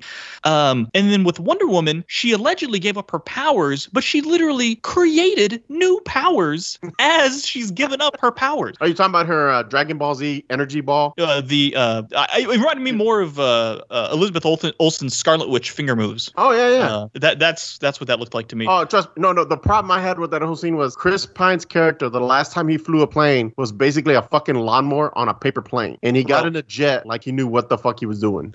that One hundred percent. the Chris Pine, anything with Chris Pine in this movie was an abomination. And maybe we're jumping to it. I don't care. We're not reviewing this movie. I don't know why the fuck he was in this movie No. in the slightest bit. You could have deleted every single. Chri- No, but unfortunately though, I will say one of my favorite scenes of the movie was the the wardrobe changing. I thought that was it was funny, and I was like, okay, this is some 80s shit. Where he's like, ah, how about this? And she's like, what about this? And he's like, ah, what about this? That that was fine with that was good. Um, but I, between him taking over the body of that guy and them literally going like a day, and then she fucks him, Yeah. and then the next morning they're like, oh, we should probably figure Oh, out no. what you're doing in this You guy's forgot- body. You forgot the Martha moment when he What puts the watch in her hand and he says, "I got time for dancing" or whatever the fuck he says, and all of a sudden she's like, "Steve." Martha? Yeah. Martha? Um, yeah. So from that to stealing a plane from the Smithsonian that was like, it's 1984. You could walk onto an airplane in 1984. Okay. Yeah. There was no TSA pre check in 1984. Okay. Uh, you could walk onto an airplane to go to Cairo. You don't need to steal a jet that is fully fueled from the Smithsonian, take off from a runway with a pilot from World War One who hasn't flown a plane in decade or you know who hasn't flown a modern air, aircraft ever, uh, and fly to Cairo. And she uses a created invisible power that we'd never heard of before, even though she's already wished her powers away. Uses the power of the jet invisible, so we get the invisible jet. They fly to Cairo. No jet can fly from Washington D.C. to Cairo. Well, wait, Um, you missed the best part. Not hold- only was the on. jet invisible, but so was the flame, the exhaust. yeah. Every aspect of the jet was invisible. land in Cairo somewhere, we don't know, because suddenly they're in a car, and then fly all the way back on one tank of gas. And, and it's just like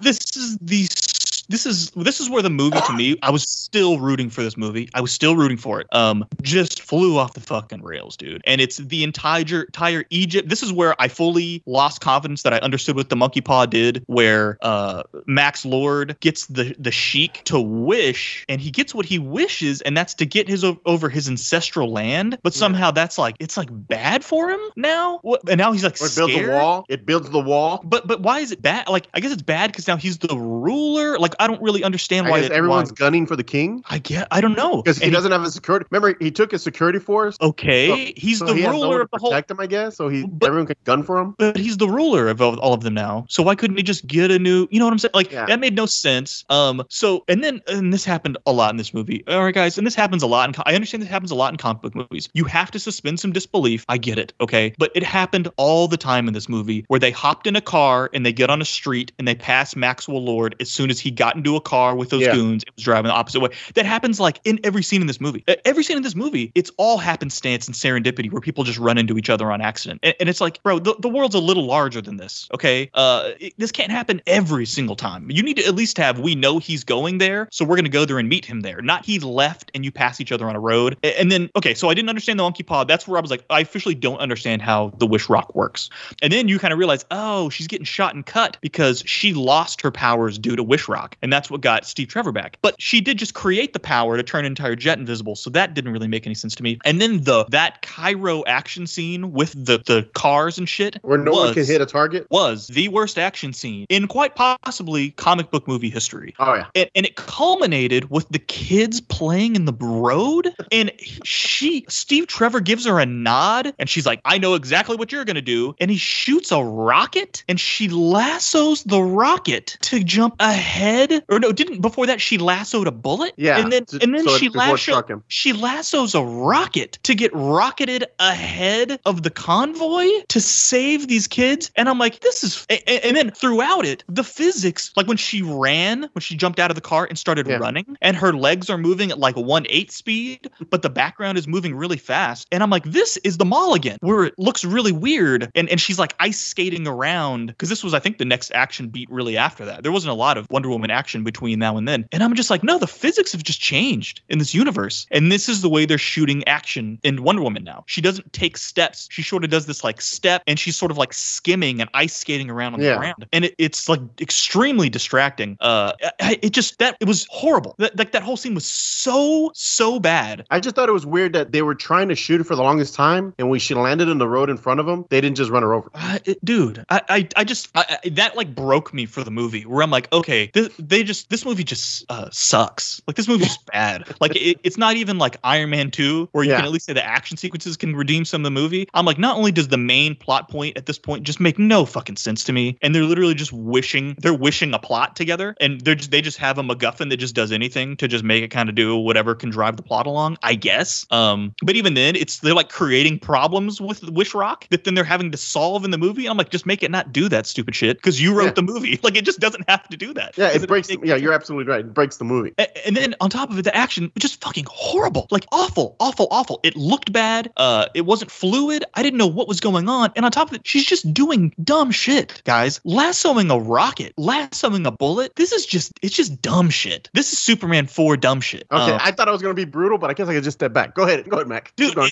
I'm telling you that it's just one of it's. I was so and and again, it gets dumb later when she's lassoing the lightning. yeah. That's and, and, and here's what makes okay. I'm No, I'm no, no, no, no. Wait, wait, wait. I have one question about that though. Okay. And I'll need Frank to answer this one. So when she lassos at the end, whenever you know, I know we're jumping around. Is she flying now at the end of the movie, Yes, she. she or is she lassoing air? Go ahead, hold on a second now, because I've seen a lot of people jump to that conclusion and speak it as though it was verified fact that she flies. I, I think they make a decent point of illustrating uh, both after Steve is no longer in the movie and during the whole ride the lightning stuff, everything else. Uh, uh, for number one, she has done the whole lassoing lightning thing in the comics. It's not a common thing. Uh, there's one particular cover that a lot of people were referencing when the trailers were coming out where she's lassoing lightning. It's not one of her standard deals. Something that was very much a part of the character in the Silver Age was that she could, bear with me, glide on air currents. So basically, she couldn't just like run and jump and just start flying. But for instance, if she falls out of the invisible plane, she could, uh, rather than falling to her death, she could like kind of ride and glide her way back down and maybe pick up a person at most to glide them down as well, but not actually fly to her own power. So something that'd be closer to the way Vision's powers were working in the comic books. So kind of like the original Superman, where he was leaping, not so much flying, but he would just kind of take these massive leaps. I mean, she did that in the first movie, uh, like the Golden Age Superman. Yeah. The specific gliding on air currents thing, it was more of in the 50s, and Superman made the jump, no pun intended, from leaping to flying in the cartoons and then never looked back. So there was Okay, never a point where he had some kind of a funky thing like she had where she just sort of glides like a sugar, like a like a flying squirrel or something without any wings. Okay, well, Rocky in the Bullwinkle. But hold on. The reason I asked this was that what was the whole fucking point of her armored suit with wings if she could already fly? Because Let- let me she wrap up Oh real- wait, she did get her powers back though. So I guess uh, She did because got- she Yeah. got her power. yeah. So I I because You're gonna wear this battling- big shiny armor Mhm. when you could be float. I guess fucking what do they call them the flying Rocky Bullwinkle style, fly in real quiet ninja style. But in, Instead, you want to put on a big shiny armor. So I was confused by that. Well, and the uh, armor it didn't amused make me any too sense, that 'cause it- Paquita was talking about how Oh, the armor's wait, for the the armor's for the last last scene. That was the whole point. Yeah. it didn't make sense.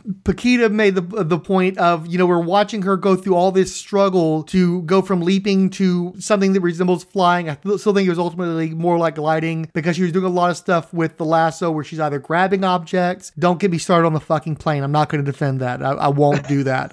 you know, I'm not willing to do that. Um, but she's doing various things to glide, and it's a big momentous moment. And then she points out, so she just does all that just to get to her apartment, which is like right over nearby. Yeah, yeah. know? And it's like, yes, yes, that's exactly right, dear. Um, Oh, and I forgot. I forgot the fireworks. I forgot the fireworks too. Uh, What about- I forgot about the sidebar where after they steal the plane, they fly through the fireworks and have like a super weird, like a really bizarre moment in the plane going through the fireworks. That then, like now, there's no urgency anymore. We stole the plane and we were really, really urgent. And Steve's just like, let's just take a fly on over. Like it was almost like he he actually ended up being like a figment of her imagination. That would have made I more sense. I thought that was what's going to happen. I really did think. At one point, I thought it was going to be a what a twist, like an M Night Shyamalan moment. yeah. Where at the end, it was all in her head the whole time. Some fucking this Fight Club moment. really- it would be like a Fight Club moment where it really turns out she was like Steve was never there. That would have been awesome. Be, well, that would have made more sense because it, I mean, oh, well, would have made more sense, quote unquote. But it's just like this dude is like, like it wasn't even World War II he fought in. He fought in World War One.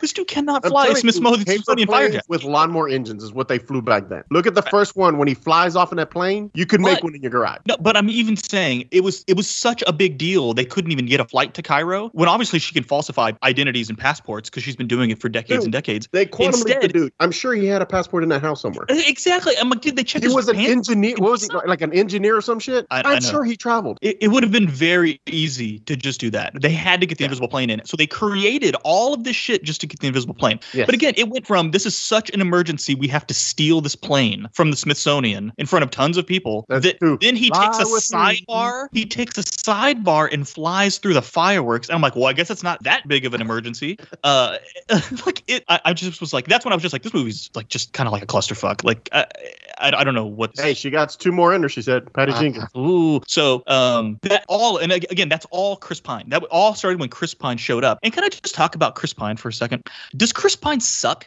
What what movies has this guy been in? Like to me, we are talking about Well, best value. it seems whatever. Chris Pine is the kind of actor that plays Chris Pine in movies. I get. Is that what it is? Yes. He, he seems to me like I he's like I thought he was when I was watching. I'm like, hey, look, it's Kirk from Star Trek in a Well, Wonder Woman movie. he's best value Matt Damon to me. That's what that's who he is. Is he kind of looks like Matt Damon? To me, that's what it is. He's like the guy that kind of looks like Matt Damon, but he's not Matt Damon.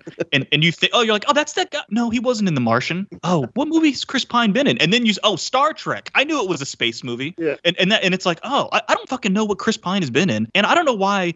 I guess they have some Broken of chemistry. I guess they have some some chemistry, and that's why they're like, we got to bring him back in this movie. But I really don't think anything was added to this film by him being in it. Um, I except for the scene in the when she renounces the wish, they had that little moment where she has to let him go, and she has to turn the corner, and she hears, the, you know, "I'll love you forever" as she turns Yeah. the corner. I thought that was like really good. The problem was that that was bookended by her shooting off into the air, lassoing a fucking airplane, and then swinging from lightning bolt to lightning bolt, and then become and then flying. And I was like, to her apartment, and I and Paquita's right on there. She just fucking flew to her apartment, and I'm just like, uh, Well, you couldn't well, even let that. That was like a really The good scene. apocalypse You- is happening around her where people are being killed in the streets. I think Nah, it wasn't that. It there was wasn't. rioting, dude. There was rioting. There was some People running around with rioting, but it was bags. more general anarchy, general chaos. Uh, I don't think it was a, die, a man. murder verse scenario. uh, excuse me, but that dude literally said, "I wish you dropped dead," and that woman died in the diner. there was absolutely people dying in these scenes. Yeah. There This was were people, complete- but not to that scale, not murderverse scale. I don't know, man. You see cars crashing into each other, people running around with flags and shit. Two tribes of war coming on in the background. I don't know. There's some dead people in there. No, they didn't pay for the licensing on that one, unfortunately. So, uh, Chris Pine, there, there's a, a ongoing thing on the internet about best Chris's, and Chris Pine is always in the running for that. He is an extremely handsome fellow, and I find an extremely charismatic fellow. It would be uh, really cool for me to see a Steve Trevor, Steve Rogers team up sometime. I like both of these guys a lot. Uh, he's extremely unproblematic. Dude, not even part- if Chris Evans is. No, not close. Not even close. he's an unproblematic individual in part because he doesn't get on social media and talk a bunch of shit, so that's nice. I, I like the guy, and he's uh, well liked, generally speaking, so he does have value. I would also say, while he's nowhere near as good of of an actor as um, who's the one you just referenced, Matt Damon. I do think that he's more charismatic and overall better looking than Matt Damon.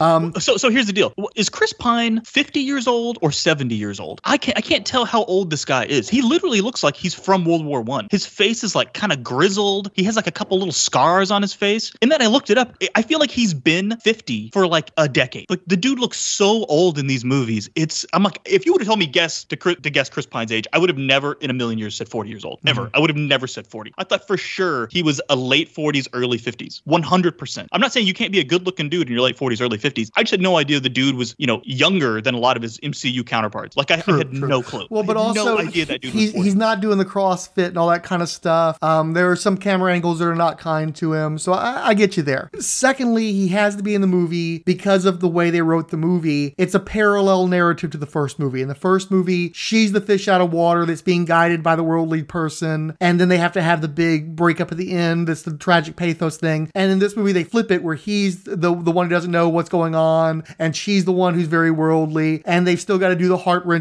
finale. I don't think it's wise to kind of do the same movie twice, and I definitely don't think that they ultimately did that because of so much else going on with this movie that wasn't going on in the first movie. But that is a clear parallel narrative, and therefore that's why you have to have Steve Trevor because of how they wrote the movie. That having been said, it's a really bad idea for them to do the whole body possession thing because obviously the way that you have the monkey's paw moment is that the only way for Steve Trevor to stay is to assume this guy's body and and take away his entire life, and that's the evil thing they're supposed to be brushing up Ooh, against. that'd be kind of cool. Instead, they never address that, and that's po- the number one thing that the entire internet is going fucking nuts over is consent and uh, whether or not this was rape. By current standards, it would be. I don't think in 1984 standards we would have looked at it that way.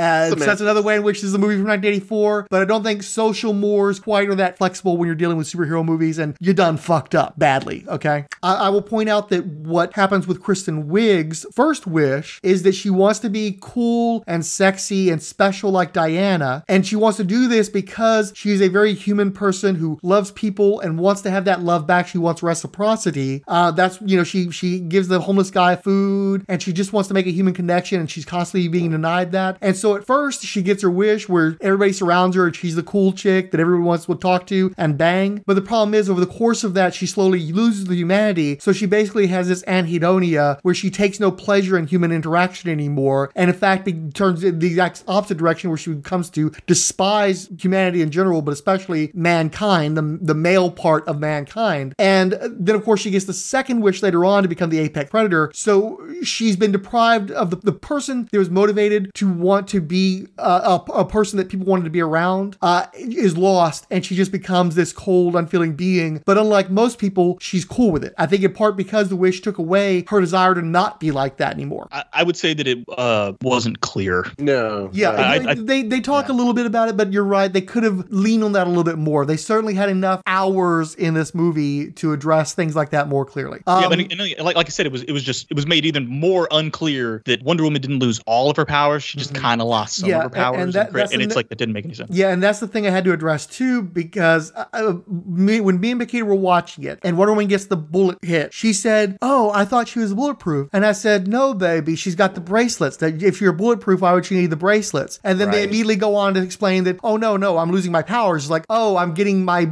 lines crossed. I'm thinking about the comic book Wonder Woman versus the movie Wonder Woman, who I guess is bulletproof, which is a whole argument I think we had during the first movie too." Um, so yeah, so that was an area where it was less clear to me specifically because I'm I'm thinking about a comic book con- continuity that isn't presented in this movie, and apparently one of the reasons for the backlash is how little from the comic books makes it to the movie. I didn't mind that as much. I did not have a problem with that action sequence. I I certainly no way in hell is that the worst action sequence in a superhero movie. I just finished watching Captain America 1990. Trust me, nowhere near the worst. But curiously, you have the same setup where a car is chasing Steve and his love interest slash sidekick uh, down a narrow Italian street, and there are two kids sitting there rolling a ball back and forth. Uh, so it's the exact same scenario essentially. Paquita points out that we're they're in a desert. These kids can't see a caravan of tanks coming their way and get out of the fucking road. Very good point for on her part. Again, I didn't mind the action sequences. I didn't mind the obvious Raiders of the Lost Ark riff. I don't know why Wonder Woman would be dragging herself under a vehicle, but I guess once we realized that the power was diminished, that might be why. Here's And then kill those brown brown soldiers. soldiers, of course. Yes, and and this is a uh, another one of the issues that people have. This movie's getting it from both sides, the right and the left, misogynists and the woke crowd. And one thing that's been pointed out, this has been a problem going back to the casting of Gal Gadot in the first place. Is this is a woman who served for two years in the IDF, although she was not, you know, out in the streets and shit. I think she was like a exercise trainer or some shit. But she served two years with the IDF. She's never wavered in her support for the IDF. I don't think she's ever addressed Palestine. The simple fact is that Israel is an apartheid state, a, a fascistic grip on Palestine. Back in 2014, you had three Israeli teenagers were murdered. It resulted in a conflict within Gaza that killed like 2,000 Palestinians, including something like 400 children or two to 400 children. I don't remember the exact number. And one specific instance, the IDF shot a rocket at some boys playing soccer in the road. And then we see Gal Gadot, known defender of the IDF, recreating a similar scenario where she gets to be the white savior for these brown people. And a lot of people did not appreciate that shit. And I, I Well, no, get that. But also, it's, it's a really. She killed those. She killed those soldiers in the car. But then when she attacks the base with the Americans, they made sure to show you the soldiers land in water, and they're okay. and we've set up that these guys are being controlled by Maxwell Lord. So was it okay to kill the brown soldiers but not the white soldiers?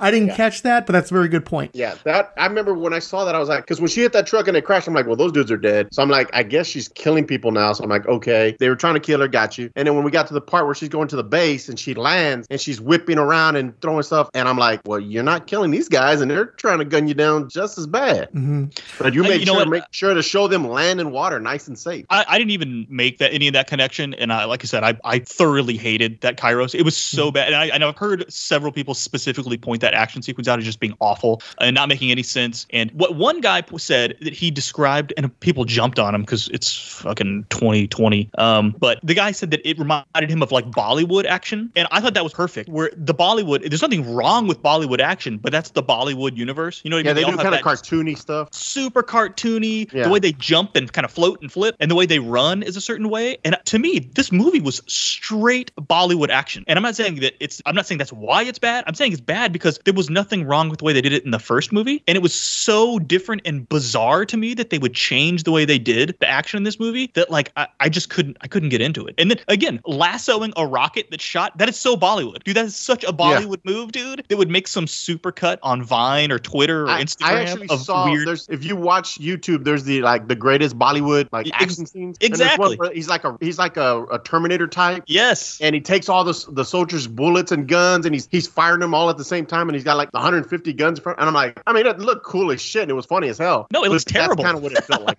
it looks terrible, but it's that's it's Bollywood. So you're like, yes, this, this is this Well, is oh, what I'm. it is Warner. Brothers, so I was waiting for Bugs or one of them to pop up eventually. But that, but it, I, it was that's what the physics looked like, where she's like sort of like like something was just off, and and and that scene had it all over it. Where I was like, what is going on here? Like this is this isn't right. And then again, like I said, lassoing the bullet, lassoing the rock, rocket. I'm like, okay, this is this is not for me. I don't think this is this is this is no good. I was trying to at least get a good action movie out of it, and I'm like, oh, oh lost that too. Like that doesn't that's no good. Uh, so let's let's keep on moving. So let's talk about Well, actually, let, let me jump in one more thing because you, Wait, wait, you no, no, covered a lot of territory. Wait, you jumped a, lot, so I want to do one more thing. So, Time, as time, mentioned, time, wait, wait, wait, wait. Okay, so I just want to say the last thing about that scene because I I made the comment that it was one of the worst comic book movie action scenes I'd ever seen. The first thing that popped in my head was the Age of Ultron Tron uh, train scene, which I have said is the worst Marvel action sequence because it just goes on forever and it's so bad. All like between the the Ultrons stealing the the tractor trailer and the rockets coming out of their heads and it's it's just it's all and then the train is off the tracks and it's going going. That to me that's the worst marvel action scene. Um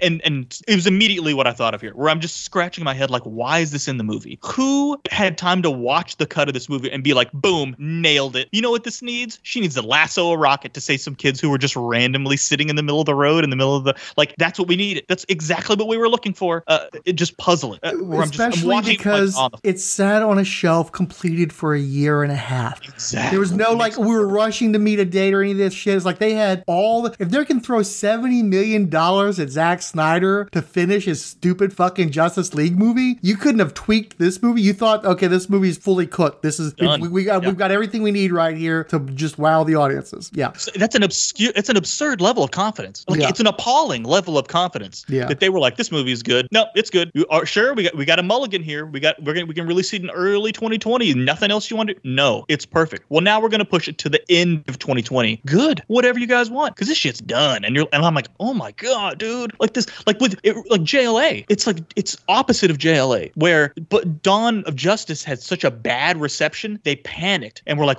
JLA's gotta be broken. It's gotta be broken because it's the same guy, so we gotta fix it. Whereas this was Wonder Woman one was so good, Patty Jenkins knows how to make a comic book movie. So whatever she comes out with, that's it, and we're not gonna question anything she does. It, it's and instead they went like the other way, where it was like, you know what, somebody should have tapped somebody on the shoulder in this movie and been like, what are we doing here? Like, the, uh, like, hey, she raped the guy. Anybody else find this to be an issue uh, anytime, let alone 2019, 2020? Nobody's going to reconsider this. Or in the middle of 2020, before it was still like, hey, we got another mulligan. It, it didn't get released again. Maybe now we should find some way to clear up the the rape scene. like, nope, send it, bro. Like we're sending it. Uh, it's so weird to me. So weird to me. So I'm glad you pointed out that they had multiple chances to make some changes and they didn't do it. Anyway, go on your thing now. Sorry. Okay.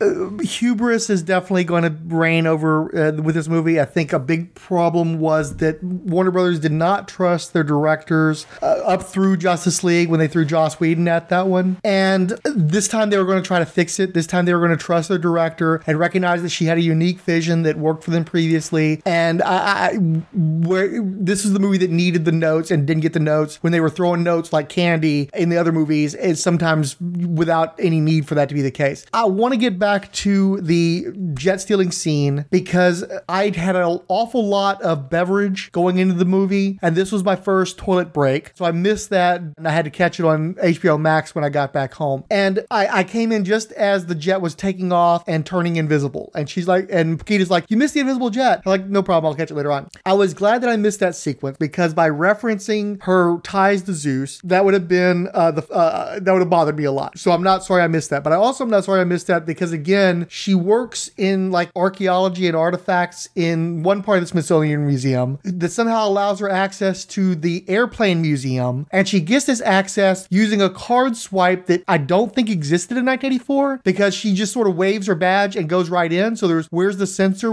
That technology didn't exist then. And again, all the other stuff you were making fun of. Um, but the thing about this movie is it's clear, I've said before many times, I don't want Marvel to be DC or DC to be Marvel. DC are fables, they're fairy tales, they're, they should not be ho- beholding to physics, they shouldn't be beholden to science. They're, it's not about that, it's about the story. And so all the stuff that we're, the, the nitpicky stuff we're doing about how this doesn't work and that doesn't work and you can't fly a plane, a jet from Washington to Egypt, yeah, no shit. But in a fairy tale, you can allow for that. And so that wasn't things that broke me. And I did not get broken by this movie I, because I, I, I'm being uh, very critical as, as we're talking about it. So I think it's probably a good time to make clear I like this movie and I was offended by how it was just getting it from both sides. Uh, I've talked in the past, and one day I want to do my full in depth coverage of the first Wonder Woman movie where I can talk about its many, many flaws. That was a movie that I think was grossly overrated. And in fact, I think that U2's attack on that movie was in part a reaction to how overrated it clearly was. It was still a good movie, or at least a very enjoyable movie, but it had problems. And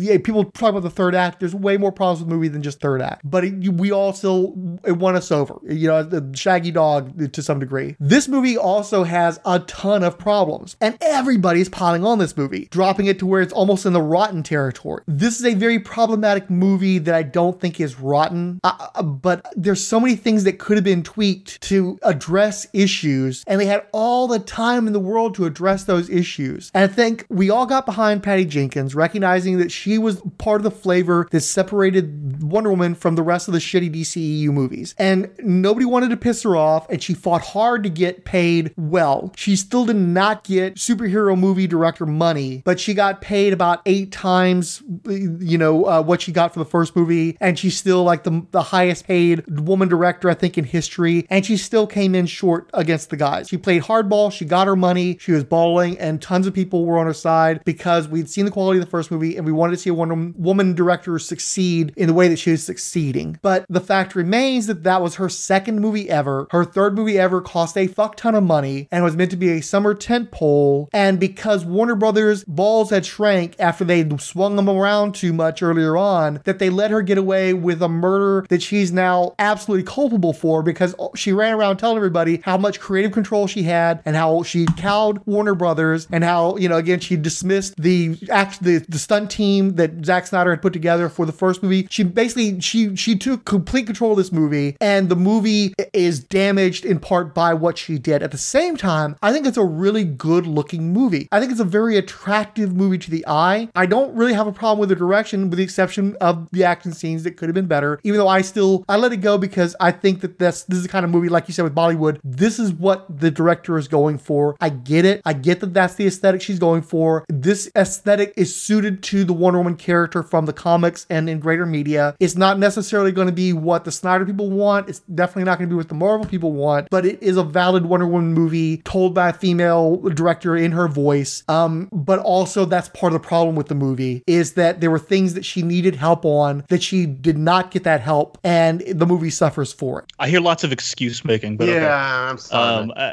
like I, I don't know why you just talked to. I, I don't care that this is Patty Jenkins' third movie ever. I don't. ca- I, I didn't know. No, that. no, I'm not excusing I- her that. I'm saying It certainly that sounded like that's you were part of the excusing it. problem. No, no, no, no, no. That's not part of the problem. She needed more help and she should have taken more help. She was feeling herself too much and it hurt the movie. I'm not excusing her. She fucked up. You, you were saying that it, after saying it was I a like. badly written movie. It was a badly directed movie. It had No, no, I, I literally just said that it was a. I thought it was attractively filmed. I think the main problem with the movie is that the screenplay has issues that should have been addressed before it ever even got to be filmed, and that somebody needed to step in a little more than they did, but they fucked up so bad by not by stepping in too much. They didn't step in enough with this movie. I think it's a good looking movie. I think it's very attractive to the eye, but it, she needed help with action sequences, and she needed way more help with the screenplay. I frankly don't think she should have been writing the screenplay. Um, I, I the the wrong people were helping her, and she needed a lot more help than she took. I- I will say th- this movie had more. Remember, I told you earlier about the where she was riding the horse up a mountain and then she slid down to catch up to her horse. Mm-hmm. Okay, like that. That's amateur bullshit. That should not happen in movies once, let alone two or three times. Because then later on, when they're at that little ball and she's looking up at Maxwell Lord, and then when she runs into him, he's coming up a flight of stairs. Like, and I'm like, what the hell? She was just looking up at him. How is he coming upstairs? And, and Well, I thought in that instance these- they were actually showing that she's trying to get to him and he's moving around so much that she's having trouble tracking him down like he's a snake who's slithering his way through the party. So I don't think that was a spatial issue in that instance. And there were tons of them where they cut to him and he's got his hands uh, out, but then when they cut to the character he's talking to, he's got his hands closed. Like I've never seen a movie that did it so many times, hmm. where it, it was just like all over the place. Where like I understand they cut two cuts together, but they try and keep that or uh, I'm, Continuity. I'm trying to. I wish I wish I remembered exactly where it was. There was another scene where he was looking to his right, but then whenever they cut back to him, he's looking to his left. Lots of like super amateurish stuff like that. Where I'm like, how did this make it through? Like I don't, dude, stuff like there was stuff like this with this whole movie where I'm like, I can easily let go a few of these things, but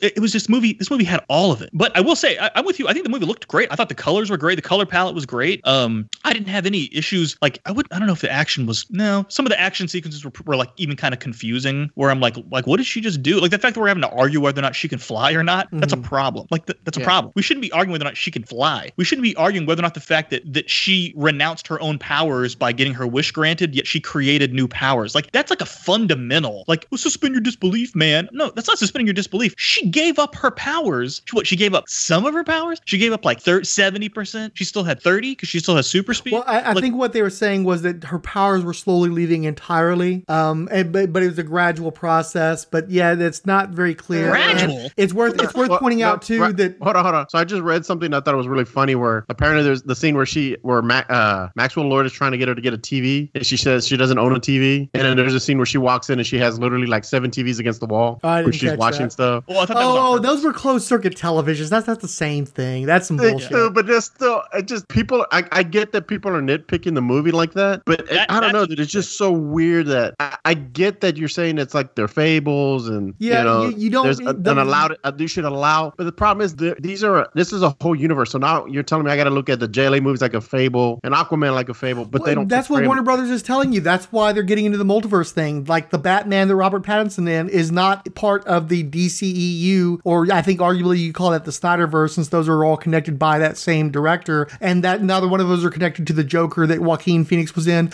They're telling you there it's there, there's a multiverse, and that they, to some degree these are all fables, and you pick the version of the story you like the best. You know, we're going to have different versions of different characters. Um, I think that just like with anything else, though, and this is a thing that you're pointing out that is absolutely valid, you have to have an internal logic. It doesn't have to be the same law. It doesn't have to be real world logic. It doesn't have to be the logic of any other movies that you interact with, but you do have to have internal logic. And this movie never explained things well enough to where you could get the logic within the movie itself. and it, and it wasn't even a sixth sense where you once they tell you how it works at the end of the movie, you can go back and rewatch it and be like, oh, there it was, there it was. No, you, you can't even do that. Uh, so for you, but you made the problem. You created this problem because the monkey paw uh, wish rock you created. Like you weren't bound by well, this was Snyder's wish rock, so we kind of had to go with what the Snyder wish rock did. No, you created this. So this is it, and, and that is the hugest plot point. Is wish rock is the whole movie, and to fuck it up, and it's not even. And look, I am right there with people. We're going to talk about Infinity Stones very briefly. Um, like look, if he's got a time stone, he could time the whole fucking thing away, or if he's got a reality stone that turns guns into bubbles and shit, he could technically reality like that is where you suspend a little disbelief because we need to have a movie with a plot. Uh, and if he if he was that powerful, where he could have just snapped his fingers at any point in the movie and ended everything, well then we wouldn't have a movie. Okay, so you need something that actually continues the movie going on.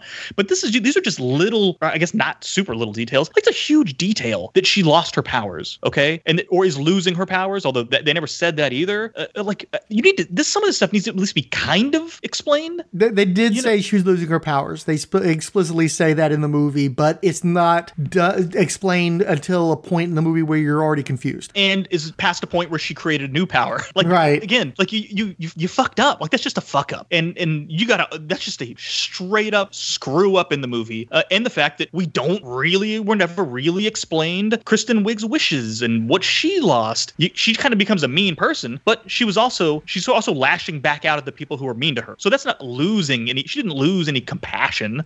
She finally got power and had been picked on her whole life. That's that's just a trope. That's not I lost mm-hmm. something. Uh, whereas like literally these people are losing physical things. Like you know what I'm saying? Uh, it, so this, shit doesn't make any it doesn't make any sense to me. And at, at, some point, these things that don't make sense keep compounding on compounding till we get to Maxwell Lord, who we've hardly talked about in this whole podcast. So the the last key character we haven't talked about in this movie is Max Lord, who is really the main antagonist in this movie, not Cheetah. Um, so he's the main like he's the one who's going after who was allegedly I guess he was the original purchaser of the Wish Rock.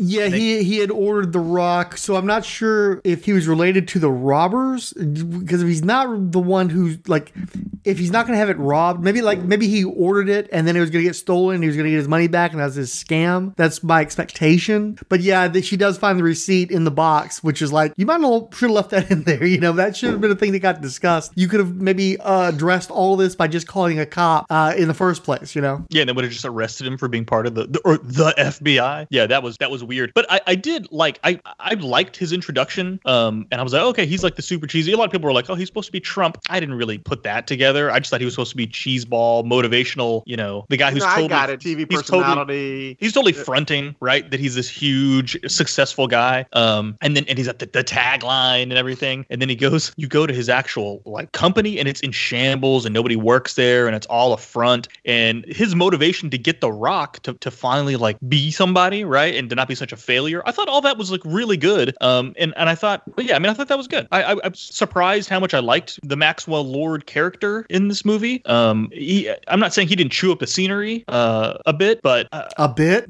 a lot. Okay, he chewed up the scenery a lot, but I think that was the character he was trying to be. I'm trying to. I'm fronting. I'm fronting. I'm fronting. I'm no, I am successful. I'm super. Da, da, da, uh, so yeah, I, I felt like I was like I actually have some sympathy for him. I understand his motivations as a villain, uh, which is you know what I mean. Like I, I, was trying. To flashback to, helped a little bit when he's a kid, and you're showing yeah. how like he's you know struggling and he's different, and he just wants to be like everybody else, and he wants to be a success. I mean, I, I got that. I just the ending just killed me though. Well, before we yeah. get into that, I just want to point out that Paquita did not realize that Maxwell Lord was a Latino until the flashback. She also yeah. thought that his son was Asian. Yeah, his son didn't really look. Yeah, he definitely did look Asian. I, I don't know if the kid's Asian or not. I Lucian mean, Perez. Yeah, he's he's a Hispanic fellow. I mean, that's fine. Mm-hmm. Whatever. We, the Hispanic fellows comes in all shapes and sizes. So I, I, yeah, I guess maybe they should have cast a kid to. I mean, I don't know. He called him his son, so I, I don't know. Um, that that didn't. I I don't know. I know Pedro Pascal, so I was like, okay, he's Hispanic. Well, it, I, it just amused me that she didn't even know her own people. Yeah, I, that's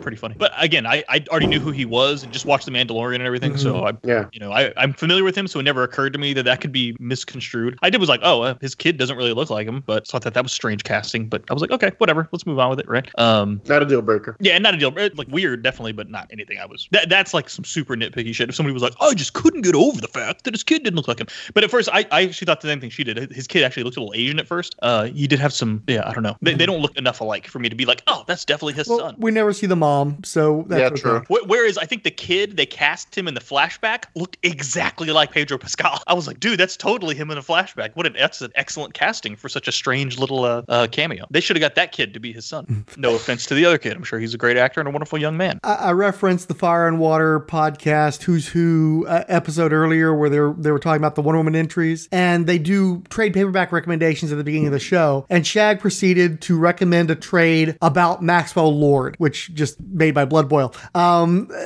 it's interesting because obviously Maxwell Lord has a bit of a history. Fix it. You you remember, you can speak a little bit to that. Uh, I think I read some of the um, uh, what is it from um, the Kevin Nolan run. Kevin McGu- Kevin Maguire. Oh, Maguire. Is it Maguire? Yeah. Yeah, I remember you loaned me some trades of that that I read, and Maxwell Lord was in there. I always thought Maxwell Lord was kind of like template for like uh, Imp, and then from uh, Wild Wildcat. I, I can see some similarities there. Can you tell us a little bit about that character though from when you were reading of tho- those books? Um, don't I mean he was kind of a deal maker. I mean, bombastic, loud. Uh, dude, I haven't read these books in over ten years, so it's been a while.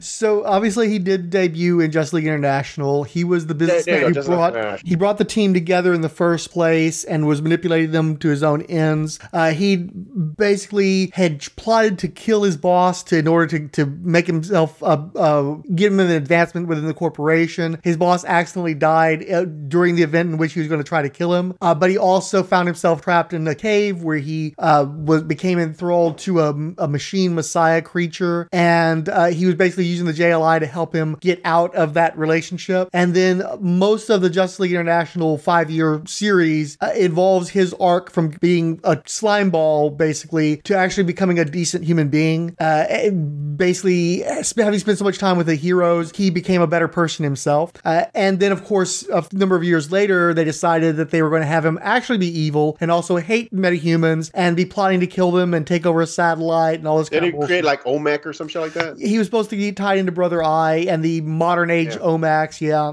Yeah, And- I kind of remember that a little bit too. yeah, and it was this, and let's be honest, for the most part, that just makes him a poor man's Lex Luthor. There already is a Lex Luthor, so it's stupid. Besides the Yeah. drama of him betraying the team, why do you need this guy? If you look at the Supergirl show where they adapted the character there, he was literally the Lex Luthor stand in because at that time they weren't allowing them access to any of the Luthors. Um, obviously, I think that the character is more interesting and more valuable in his original incarnation versus being best value Lex Luthor. And that's what they were going to do with the George Miller Justice League movie, where it was largely an adaptation of elements of Countdown Infinite Crisis, Infinite Crisis, and the, the sacrifice arc where Wonder Woman snapped Maxwell Lord's neck. I believe that that was going to happen in the movie as well, and he was going to be a major motivational force. The main difference was that he was having the control of the OMACs while working with uh, Talia al Ghul, so they were going to tie that into Ra's al Ghul and the like. Um, and the character was going to be played by Jay ba- uh, Baruchel in that movie, um, which would have been striking at the time, but then of course they went on to cast um, fucking Zombieland guy. What's his name? Woody Harrelson.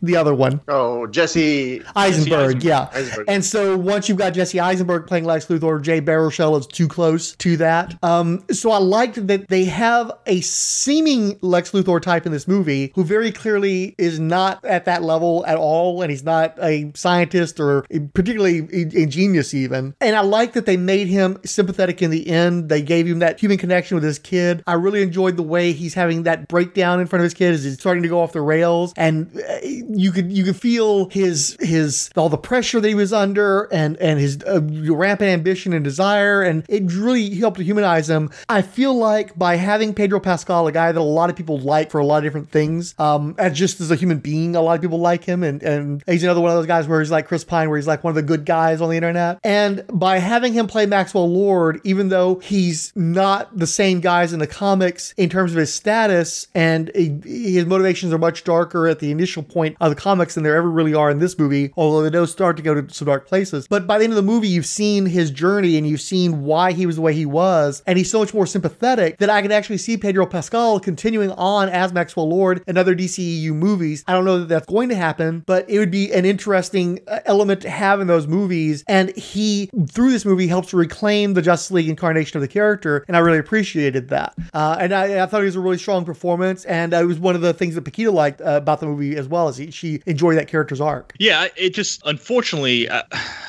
his whole presence in the movie was just tied to the wish rock, mm-hmm. uh, and none of it made any fucking sense. So I, I, guess so. He wished for more wishes, and then and he grants wishes. He could grant wishes by touching people, and then could take something from them. But that he them himself was then losing his health. So then he started stealing their health. So this is, but, this but is he was thing. never stealing health. He was, no, he did. He said well, he said he could rebuild himself organ by organ. Well, he was saying he was going to get around to it, but he kept not. I think kept, by the time he was at the base, he was already doing it. Because remember, he already had like a bloody eye and stuff. He was yeah, he was falling apart, and then when he gets to the base, he's brand new. So I'm assuming several hundred people have died already, so he could be back normal. So why was he deteriorating? Was the rock deteriorating the more wishes it gave? I guess that's what it was taken away from him is his health. Right, but but the but the rock didn't lose things. So, Again, you're trying to make sense out of a fucking movie that made no sense. He wasn't making the wishes. That was the whole trick. Somebody else was making the wish. Yeah, he you're turned himself out of something that makes no sense. He turned himself into the wish rock. Therefore, as the wish rock was a monkey's paw,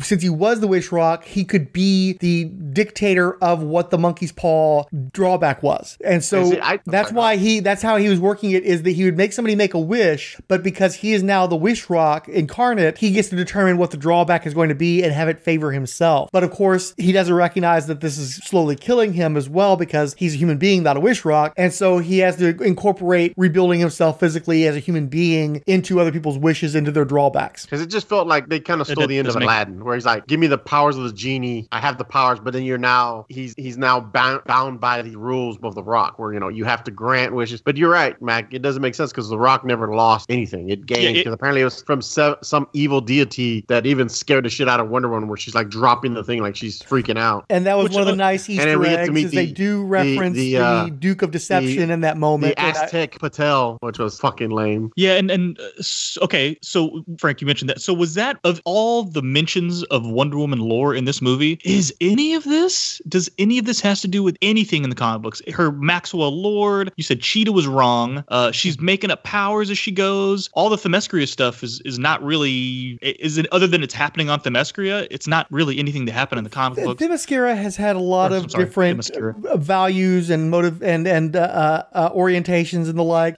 I have no issues with any of the the way that they handle things on Themyscira because it's it, it works within the logic of the comic books. It's not a carbon copy, but there's nothing in there that specifically counters anything in the comics really. So all the stuff on Paradise Island is fine with me. Well, Maxwell except for all, Lord, the, all the gods being dead. All the gods are dead. She's right. the daughter of Zeus. Right. And that's that's first movie stuff. So I'm not since that's not really addressed very much in this movie. I'm not you know fine. That was that was that was a prior movie's decision. Okay. So um, then this god, the god that created the stone, is any of this? Well, that's the thing is they give you a number of made up movie names, but they do drop a reference to the Duke of Deception, who is one of the oldest Wonder Woman villains. And while not one of my favorites, for to me, he's like you know how like you've got the Sandman, who is like one of the first Spider-Man villains, and he's visually very iconic. And they finally get him in the movies, and he's already in the, in the cartoons and stuff. And then you also have Hydro Man, and he kind of does the same thing, and even kind of looks the same. So you're like, why does this guy exist? They're they're doing essentially the same thing. So the Duke of Deception to me was kind of like that for Doctor Psycho. Is Doctor Psycho conceptually had so much more to do with Wonder Woman and what her mission is, and it gives her an opportunity to face somebody that's got nothing to do with all the Greek god stuff. And then you're gonna have a Greek god who kind of does the same stuff, where he makes illusions and stuff and manipulates people. So he's that's he's the Hydro Man of Wonder Woman's Rogues Gallery essentially. But the fact is, they did give him a name. They did drop his name, which was nice. So that gave us a legit old school Wonder Woman villain who's you know tying into the whole Wish Rock thing, even though that element has nothing to do with the comic character.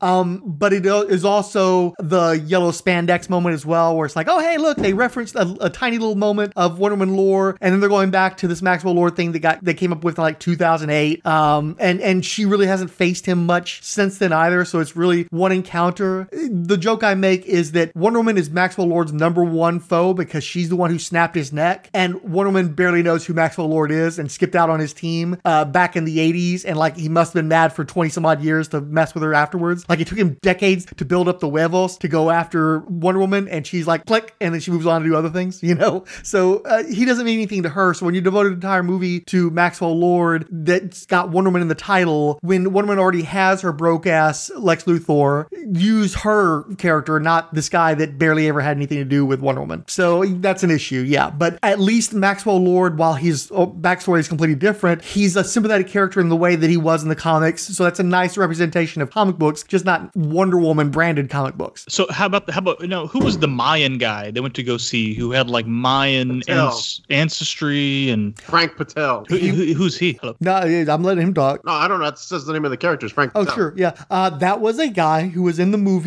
to jump a bunch of exposition really randomly and very badly conceived. Yeah. I in horror. Okay, I, I- I'm trying to. I, it was so many things in this movie are so random. Mm-hmm. I'm like, there has to be like they took a whole sidebar to go to this Mayan guy's house, and he pulls out this Mayan book that was in impeccable condition. Um, and to just have a bunch of pictures of the Wish Rock in it. Mm-hmm. Uh, I- and I was just like, okay, so this has got to be like an Easter egg, or like like the guy they're going to see. Maybe he, he was an old pal of Diana's at some point in a comic book because it was so randomly thrown in, and you're saying it was not. Okay. Absolutely not. That got nothing to do with nothing. It- which is a, a, one of the issues that people are having with the movie is that it draws so little from Woman lore after that opening sequence.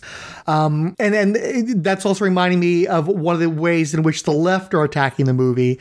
Is you talked about the Egypt sequence, and uh, uh, this uh, I you know I, I left during the planes uh, stealing sequence, and when I came back, I never connected to the movie in the same way after that. In part because all the Egypt stuff was so kooky, but also a bunch of people have pointed out how ahistorical it was, and had- how all the brown people in this movie are not were represented well, and. Mm-hmm.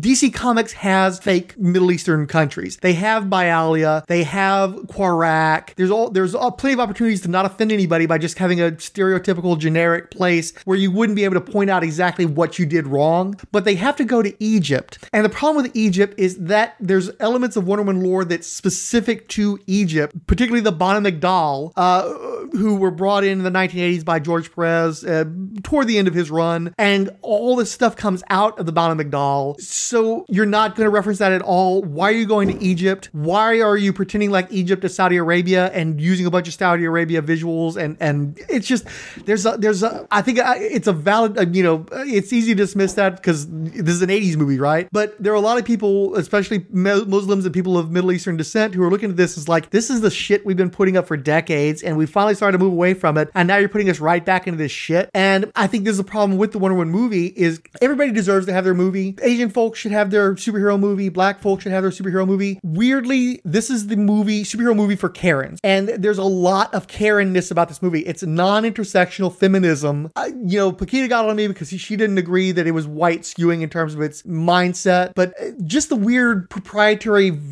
quality of Wonder Woman's relationship to the guy's body, you know, stuff like that. It's like that was a thing that you could have gotten away with in the 80s. It's a thing that you could get away with in a lot of romance novels going back to in the day. Women also like to have those trippy power fantasies, uh, even a sort of reverse rape fantasy. But I think it's a particular type of woman, and that uh, there there's a generational divide there where it seems like this was the first superhero movie created specifically for middle-aged and older white chicks. And I think that's one of the things that people are rejecting is it's so not inclusive where the first movie was so inclusive because there's all this stuff that they could have easily fixed or not fucked around with in the first place that they fucked around with blindly, not paying attention. And so this movie is almost like Gal Gadot's Imagine video from months back writ large where it's a bunch of people who really should know better not getting it and just going face first into bullshit that they should have not have been fucking around with. See, and I didn't catch any of the like the Egypt stuff. I was just like, I think that is a little weird. You're like, oh, he's got a kingdom now, and a wall divides, and I'm like, Well, yeah, this is a little weird. But the didn't- argument I- was he was supposed to be blocking out the heathens and only the purebloods were supposed to be in. So that's the most explicitly Trumpian thing that happens. And that's the reason why they want to kill him is because he no longer has anybody to guard him, and he's blocked uh, uh, the poor people in the, the region from getting to the water source on the other side of the wall. And so one side people are dehydrating, on the other side they got this guy who's been an asshole for ages, who no longer has any protection, and wanting to kill him. So there- there's this weird sort of uh, um, what's the fucker Libya, uh, Mu- Muammar Gaddafi kind of thing going on there. So it's just like this fucking goulash of Middle Eastern stereotypes all in one place, and the politics of the movie make no more sense than the other logical farts. So That, that was another editing part too, where after the action trip, suddenly they're back at the wall on the other side on a payphone. right. And it was like, I thought you were,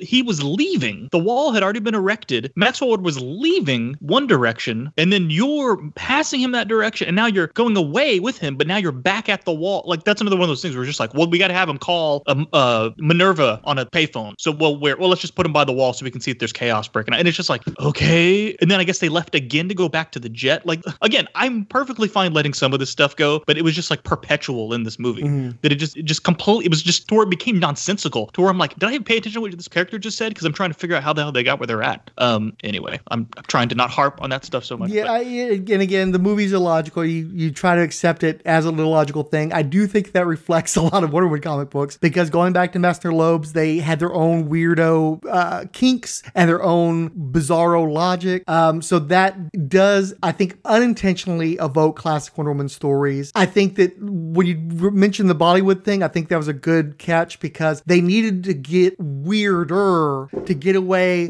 with the weird stuff they were trying to get away with. If it had been a weirder movie and a more nonsensical movie, I think we would actually be able to accept it more on its, you know, on those terms. But it's just straight enough to where these thing, these little threads are just hanging out all over the damn thing, and you can't help but start pulling at them because they're just everywhere. Right, and it's not Ragnarok where they went full bizarre with it, where like mm-hmm. they're on Sakaar and it's one of the most crazy things I've ever seen on a movie screen. Instead, this was still like trying to be a, just a regular action superhero movie, but it was it was it's like if they had a bot write it or something, you know, and everything's like kind of just like they were trying to take a bunch of stuff. The bot learned, like we showed a bot hundred hours worth of comic book movies, and this is what it wrote, and you're like, yeah, I can kind of see how this is a comic book movie, but it, it, it something's off with it. It's just there's something not right all throughout the movie. Um, okay, so we should probably let's just move to the end of the movie. Yeah, let's I, just I wrap just want to mention one other thing too, and and another reason why the the of this movie. I was with the movie throughout all this stuff, and I'm still with the movie overall. But it's also you get this like m- romantic melodrama, thr- international thriller that goes on for like an hour in the middle of the movie, uh,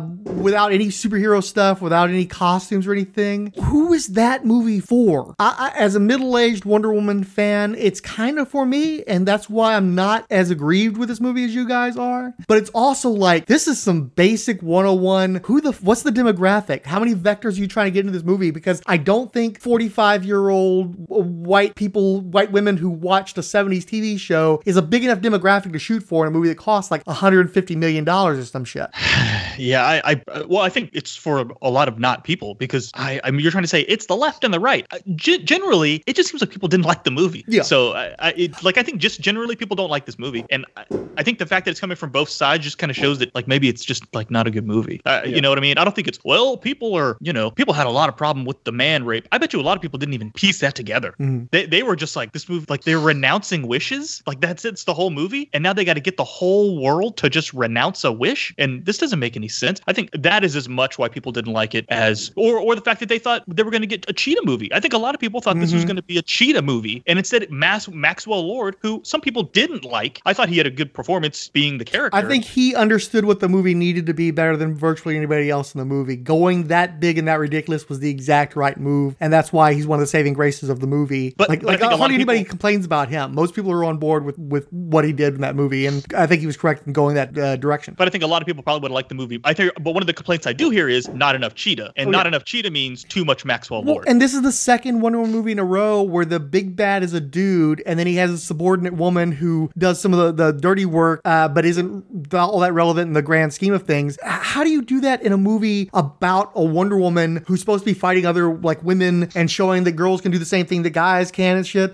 how do you do that, especially when you've got a female creator writing and directing it, still going to the, but we gotta, gotta, we got to get some penis in here, guys. Why? Why do you need that? You know? And I think so- maybe part of the reason is because, uh, for the most part, uh, uh, Cheetah's arc goes from Selina Kyle, Catwoman from Batman Returns, to Ursa from Superman 2. And there isn't a lot to do with that. You know, if, if that's who she is, and Ursa was a subordinate to General Zod as well, there's only so much you can do with that particular characterization. They made her somewhat sympathetic, but also still fairly one note. And she barely even gets to know Wonder Woman. So there's a thing in the comics they've done in recent years. Greg Rucka made uh, Wonder Woman and Barbara Minerva close friends, and even I think alluded to perhaps even a romantic uh, entanglement there as well. And so having the whole thing, we've got these two people who are the close, and then they diverge in major ways. That's very dramatic. But somebody that Wonder Woman just met the other day, fixating on her all single white female like like that, it's a, it's again, it's very tropey, and it's not superhero tropes. It's other weird '80s cable thriller kind of stuff that doesn't make a lot of sense. There isn't enough Cheetah in this movie. Like what you get of Cheetah is good, but the character herself doesn't have enough meat on her bones to support a movie. So even if you had more Cheetah, I think you Cheetah just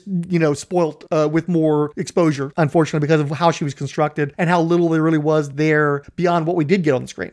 Yeah, I mean, I, I, I guess so. But again, it's your movie and you can write whatever, like, you're obviously Exactly. not bound by any sort of comic plot because you've completely abandoned all ties to the comic books. Uh, so just write her well. If you don't feel like there's, you know what I mean, that you just make it better, and you failed to do that. Uh, so Maxwell Lord is basically wishing his way up the totem pole, right? Like he, he make he gets a, a a meeting with the president, and he wishes missiles, and then missiles appear, and, then I, I just, why would you have a guy just sort of kind of vaguely resemble Ronald Reagan in a movie clearly set during the Reagan administration and not do a better job than that? Why would you just vaguely allude to Reagan when there are plenty of people that are alive and he's one of the most memorable presidents we ever had, one of the most imitatable presidents we've ever had? Why wouldn't you just do an impersonation and have some fun with it, you know? I mean, he, he- he's he's the '80s. Ronald Reagan is the '80s. I mean, you can't really talk about the '80s without talking about Ronald Reagan. Yeah. So and and so when you get this funky, fakey, quasi Reagan who looks about as much like Reagan as the president from the first two Superman movies, again, can't help but reference that. He actually looks a little bit like that actor, like he's supposed to be some sort of a hybrid.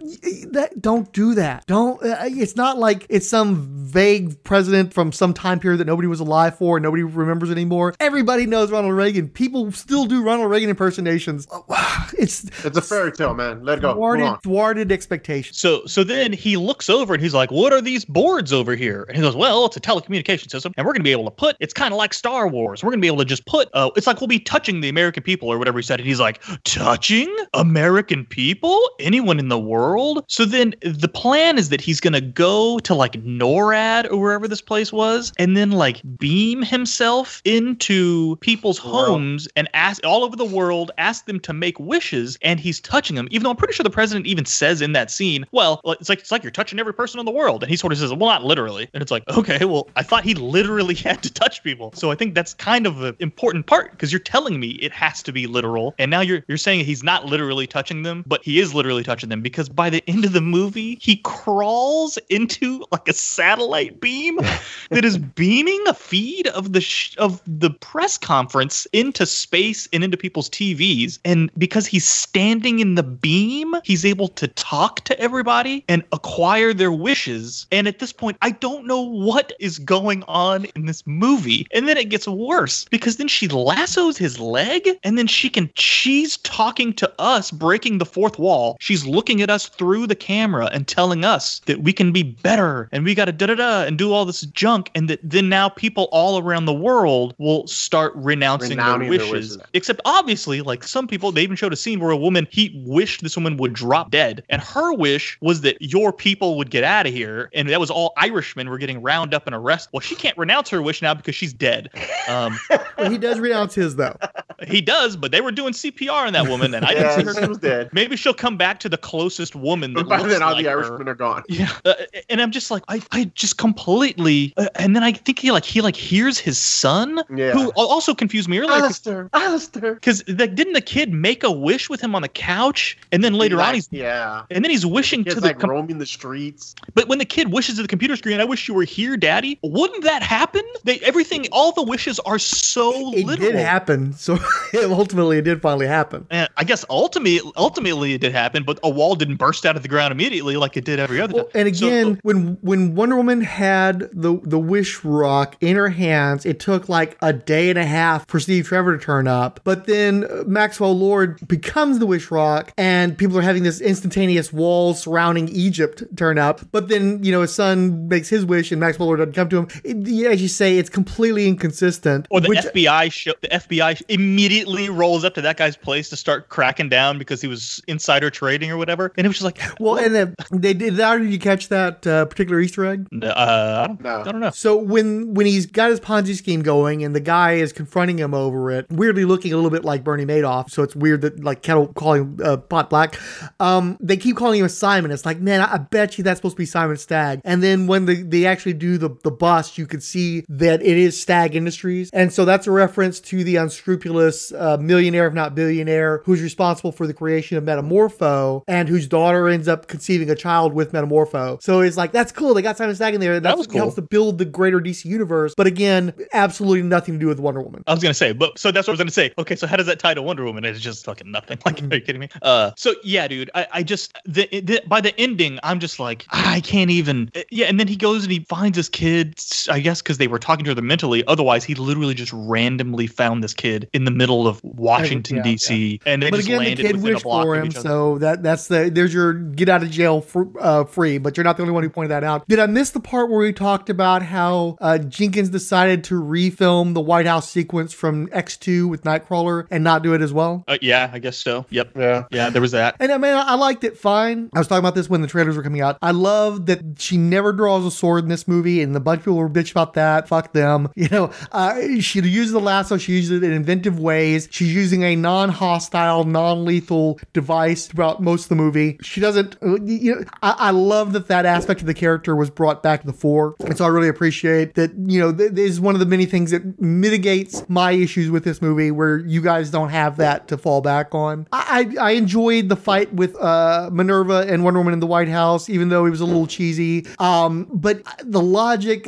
the TV thing is like the scale is already big enough, and I feel like somebody I don't know if, wanting to compete or wanting to top the last movie or what made them go in the direction of the whole TV wish thing, uh, just taking it too too too far. But also, this was a movie that did not have the light in the sky that all the heroes have to go in battle, and then it becomes a sun lamp projection thing in the NORAD, and it's like you were so close to not doing what every other fucking superhero movie does, and then you fucking went there, and you went there to do the moral story thing. And I've heard a lot of people bitch about how the opening sequence is tacked on, and how having two opening sequences uh, just drags the movie down, even though those are the best two sequences of the fucking movie for the most part. You do have the moral of the story from the beginning of the movie come back the end, and I do think it was an attempt to reach out to like Trumpkins to say, you know, truth is important and your ethics are important, and you can't let us be divided, all that kind of stuff. I, understand the motivation for him to do that and to try to tell that story and to try to reach out uh, to find some kind of peace in a divided nation, all that kind of stuff. But that's not what people went to Wonder Woman 1984 to see, and it was not done very well. And uh, I'll defend a lot of the movie, but I got to tell you, by the time we're at the point where uh, I, I think everybody was just tuning out. I think it just all became babble. Like you know, there was so much going on and so many voices talking, and nobody's saying anything really substantial. It's obvious grade school, kindergarten, do unto others kind of shit. And you need to have a more substantial message to have a substantial impact. It's it just basic. It was too basic, and it was uh, again, it was the, part of the problem with the last act of the first movie was the shitty CGI it going on too long. But another part of it was like, I believe in the power of love, and we got that same bullshit goofball kippy granola ending to this movie too. And people were just, I don't think we're not here for that shit. Well, and like you, you said talking about the fight scene at the, the White House, like I thought the fight scene was good, but then like when she knocks Wonder Woman across the room and she's like laying there up against the wall, and look, man, I, like I thought Chris Wiig was pretty good in this movie. I felt uh, uh, Pedro Pascal did well in his role with what he had to work with. Chris Pine was sort of just here talking. Uh, Gal Gadot was just not a good actress, dude. And in this movie, they tried to have her do some some real like tugging at my heartstrings kind of stuff, and it just ah, it just didn't work. She looks like Wonder Woman, and you couldn't cast anybody else as, as Wonder Woman now.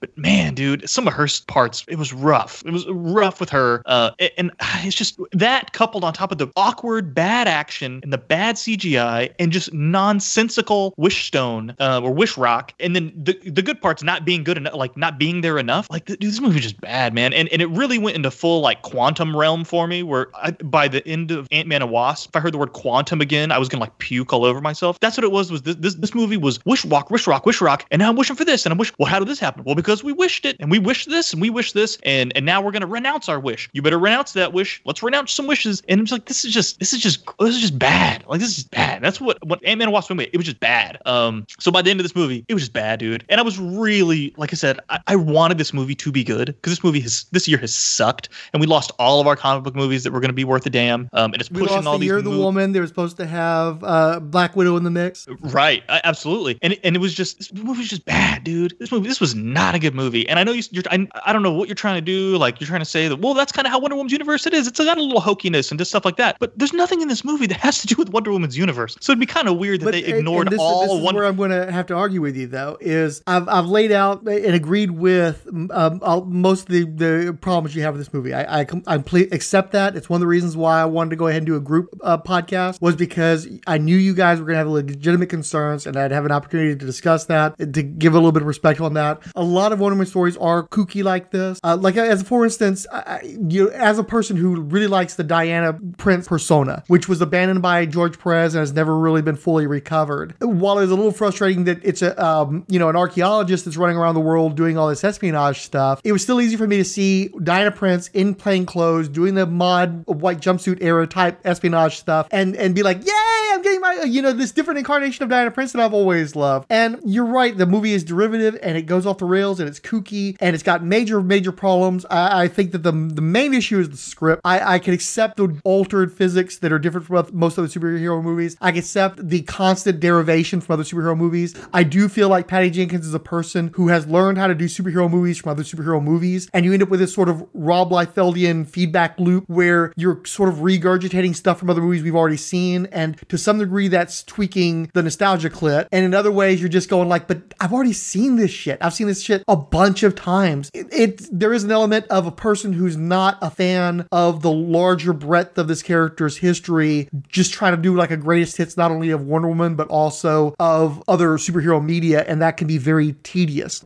So I get all the complaints you have about that, and I will also say that the movie does lose me by the end. I agree with that. It just goes on too long.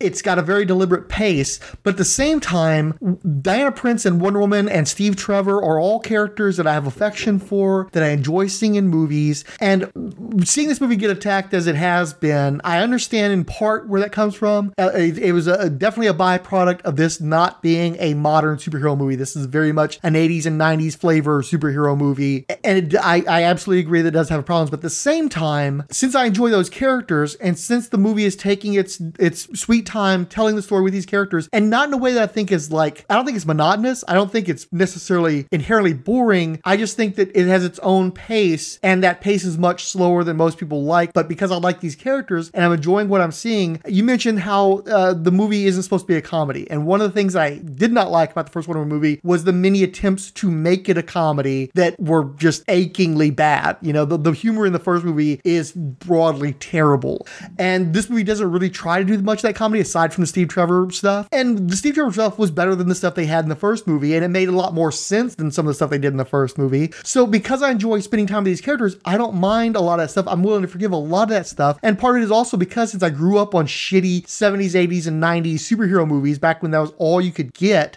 this is it's sort of like the argument you had with the first movie, where we finally we had to wait so long to get the Wonder Woman movie to where it would be something you would actually want to see as opposed to all the horrible stuff that could have happened if somebody else had done it in the 90s or the aughts. So to some degree, watch this movie, it's like I'm getting my 1984 Wonder Woman movie that, that's somewhat equivalent to the Supergirl movie that came out. It's certainly better than the Supergirl movie. And the other thing that I can't help thinking about, again, as a Wonder Woman fan, having sat through the Christopher Nolan trilogy and having people fucking nut over that stuff like they're masterpieces, there is one good movie of those three. The Dark Knight is a great movie and it's a great superhero movie. I will in no way dispute that, even though I have issues with that movie too. But overall, that is a that's just a well-made film. Batman Begins is boring. And I can't tell you hardly anything that happens in that movie because it puts me to sleep, literally. The Dark Knight Rises is fucking dumpster fire bad. It is stupid. It was another instance where a director who had no business writing a superhero movie, they were supposedly supposed to have a bunch of fucking layers of subtext about the geopolitical circumstances of the modern era and capitalism and all this kind of shit. It's fucking trash. That movie is dumb as shit, okay?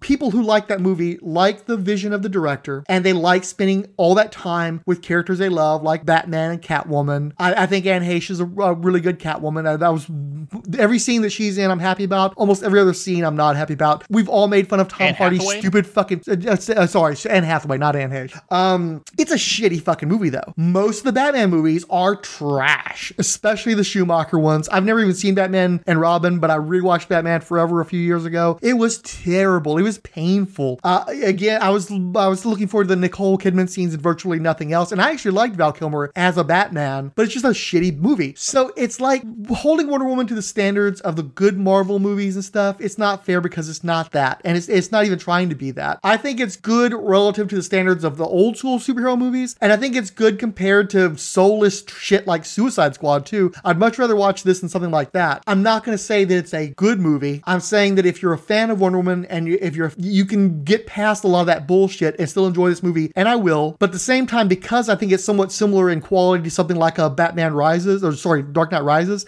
I'm I don't rewatch that movie very often. In part because I'm not a huge Batman fan. I would be able to watch that movie about once every five to ten years at most if I liked it. I don't like it, so I won't, and I don't really care about Batman's universe. So if you look at it from the perspective of most superhero movies before Marvel came along and revolutionized the genre, and a lot of stuff that come out afterwards, it's comp- comparable or better than. I, but it, I think it helps a lot to come into this movie as a Wonder Woman fan going in because you're going to forgive it for a lot of stuff that you wouldn't have otherwise. The same way you a lot of Superman fans forgive the Man of Steel, which has also got a lot of fucking problems and has a much worse understanding of the central character in the movie than this movie has. So to see this movie trash the way that it is, where Man of Steel got complaints, but it kind of comparatively got got through unscathed, and people still like fucking rave about Dark Knight Rises, even though it is awful, awful, stupid, terrible movie. This is at least comparable to Dark Knight Rises. So don't fucking tell me it's a worse movie. Not that. So I'm not negating its problems. Not saying it doesn't have problems. It's just comparable to movies that you have to watch going in as a fan. If you don't have a fandom for Wonder Woman, this is going to be an interminable movie for you, as it seemed to have been for you, gentlemen. But I don't think it's any worse than the shittier Batman movies or even the middle middling I mean- Batman movies. Uh, I mean, I'm, I'm not gonna say it was a cinematic abortion or anything, but dude, you're giving it. I mean, I get it. If you're a fanboy of Wonder Woman, you're gonna be okay with it. But just as watching it as a film, there was just way too many problems with it But as a it- film. it- like there aren't problems with fucking again Dark Knight Oh, Rises yeah, where he fucking this- this he goes from a hole in the middle of the east to fucking Gotham in two days or some shit like that. yeah, I mean, you know, granted, but this one just there was just too many problems. It felt like too many writers. But you're a Batman fan. Having too many problems in a Batman Oh, movie me, for I- Batman I fan agree. is I- different. Dark. Uh, I'm not a fan of a lot of the Nolan ones. There's one out of the three that is good, and Batman '89, and I'm now a big fan of uh, Batman Returns. Those are the only three Batman movies I enjoy. Yeah. The rest. What- of what about 66? Horrible. I would even. I would put this up there with the Schumacher Batman. Like they're just so hokey and dumb, and you feel like whoever wrote them didn't understand the characters. But when you do, saw hey, a Batman and Robin, and and when you villain, saw uh, uh, uh, Batman. Forever in the theater the first time, were you as critical? Uh, uh, you know, uh, I, or I've only seen those other movies once. okay. The Clooney one, I've seen it once. I've seen clips of it, but I've never seen the complete movie. I think I've listened to it like on how how did this get made. Mhm. Um, the Val Kilmer one, I saw it once. I like the Seal song Mhm. and the YouTube Oh, it's a banging soundtrack. But I've never seen those. I've I've literally seen those movies one time. I've seen this movie twice. Mhm. I have seen Batman '89. I've lost count. Uh, Nolan's The Batman Begins. You're right, boring as shit. Um, the last one with Bane, dumb as shit. The Joker one, I mean, that was a good movie. But I just, I mean, I mean, and I get it. I'm not gonna judge this movie because it's not made for me. This is not made for me. Exactly. I went, I watched it, I experienced it. I, I didn't want to come in tearing it apart too badly because I mean, it, it's just not made for me. I get that. All right, guys, I gotta get going because it's already gonna be midnight. That's okay. I think All we're right, pretty man. well Happy wrapped New up Year, anyway. Later. Happy New Year. So you're the last one who hasn't had a chance to speechify, though. Do you want to, or do you feel like you already said your piece earlier on? No, so I, I, I just like I said to me this this is just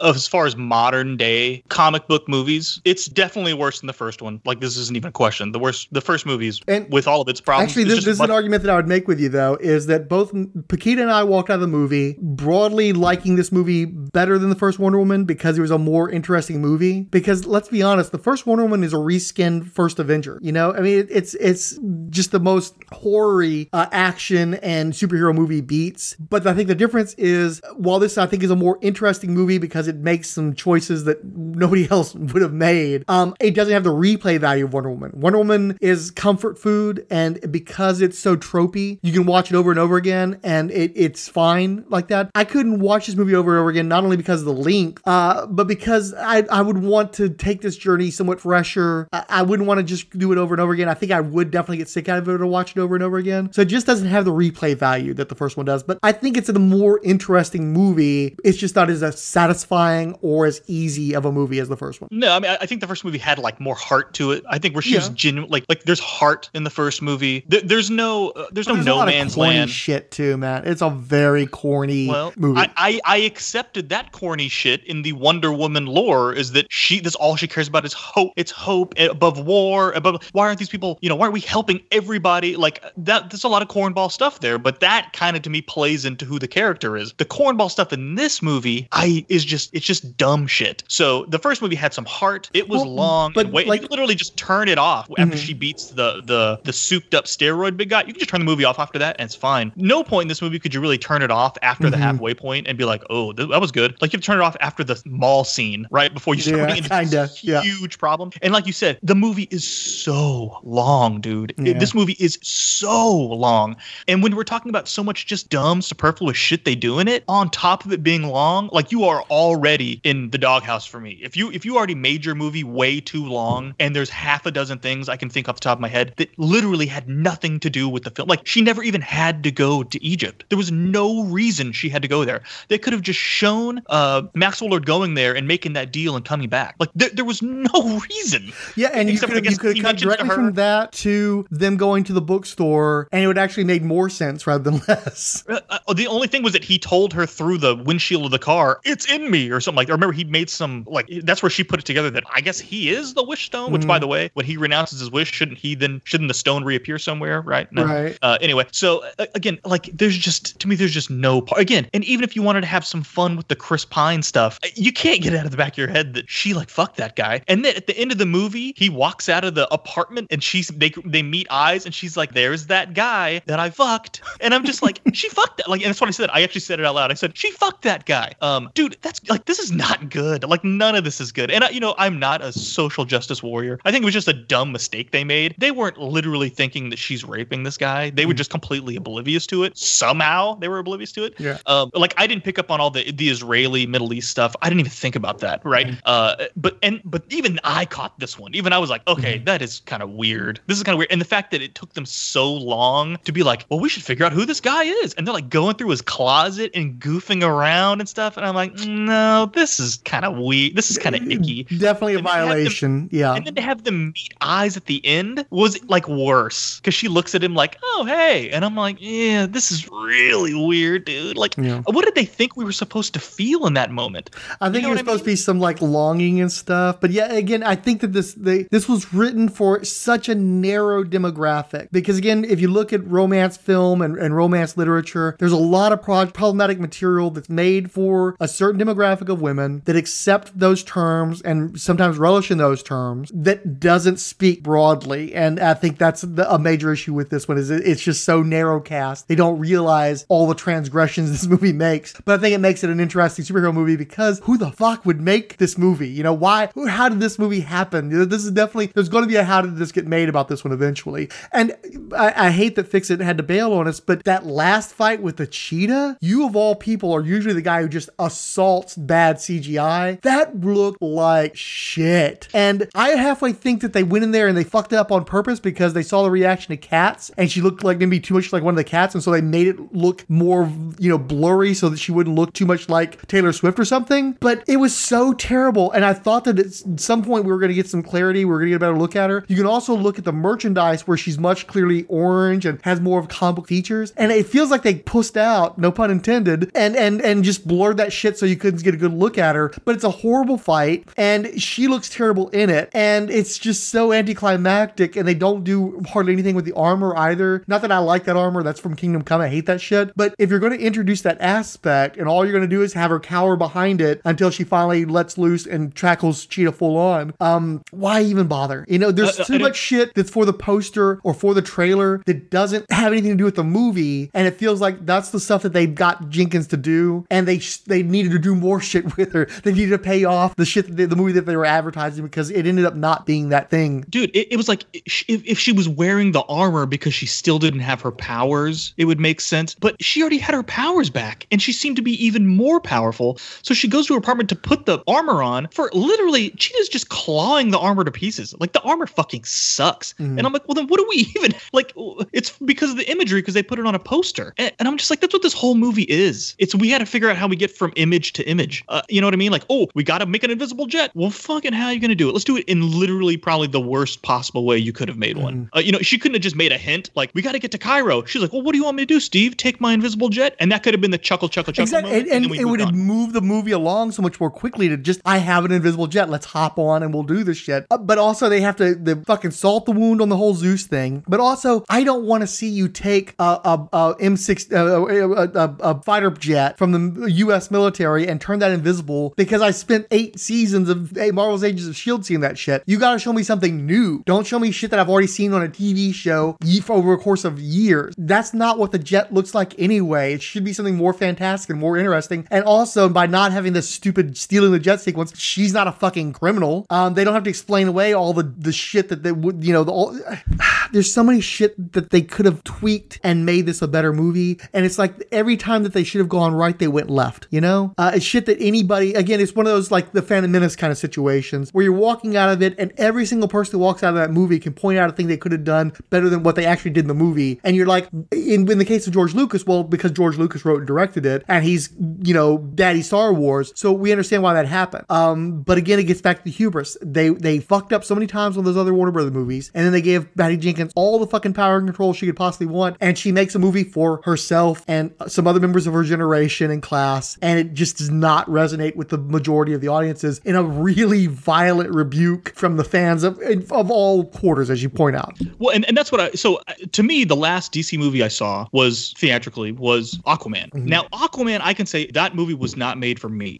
Okay, I, I- people seem to really like that movie. I thought that movie was god awful. I, I remember you the, hating it, and I had a fun Dude. with it. You know, from the effects to like the weird kookiness, like w- just no, n- nothing. I liked nothing about that movie. Um, so it, when I hear somebody say, "I think this movie just wasn't made for me," I can say Aquaman was just not made for me. I can tell you, I think Wonder Woman 1984 was a bad movie, and it wasn't made for anybody because it sure seems like everybody that was supposed to like it doesn't like it. I can't find that one group. I, I was joking. Mm-hmm. Well, I mean, with, and again, uh, I, I do wife. like the movie, and I am a Wonder Woman fan, so I'm the one. But uh, with the Aquaman movie, you've got Topo, you've got Ocean Master, you've got Black Manta, you've got Mera, you've got Vulko, you've got the the la- you know the last uh, act change into the classic Aquaman armor, and this movie has a vague semblance of Cheetah and a JLI uh, supporting character. So in that respect, it's like it's both made for me and clearly not made for me in the same way that Aquaman was made for Aquaman fans. And that's a little bit frustrating because that's Aquaman. Shouldn't you take care of Wonder Woman the way you took care of fucking Aquaman? I bet I don't even think there are Aquaman fans. I don't think that's a thing. I think that I think that it was just a goofy action movie in all the right ways for mm-hmm. the same people who. Li- I think I said this during our podcast on it. To me, this was a it was a Fast and the Furious movie or a Saw movie. You know what I mean? There are people who mm-hmm. just stand for Saw movies. It doesn't matter if the acting's good or bad. They show up and they get all their boxes ticked, and that's what they were looking for. And mm-hmm. Aquaman ticked a lot. of People who wanted to go see a comic book movie with Jason Momoa got the boxes ticked they were looking for when they went into the movie. I don't know what boxes Wonder Woman 84 ticked. Yeah. It didn't tick any 80s boxes. It didn't tick any comic book action boxes because for the most part, all those scenes were terrible. Um, did it have a, an interesting plot? How about the villain? Did it have a, a villain that we all stand for, like Thanos or something? No, like it, it was none of it.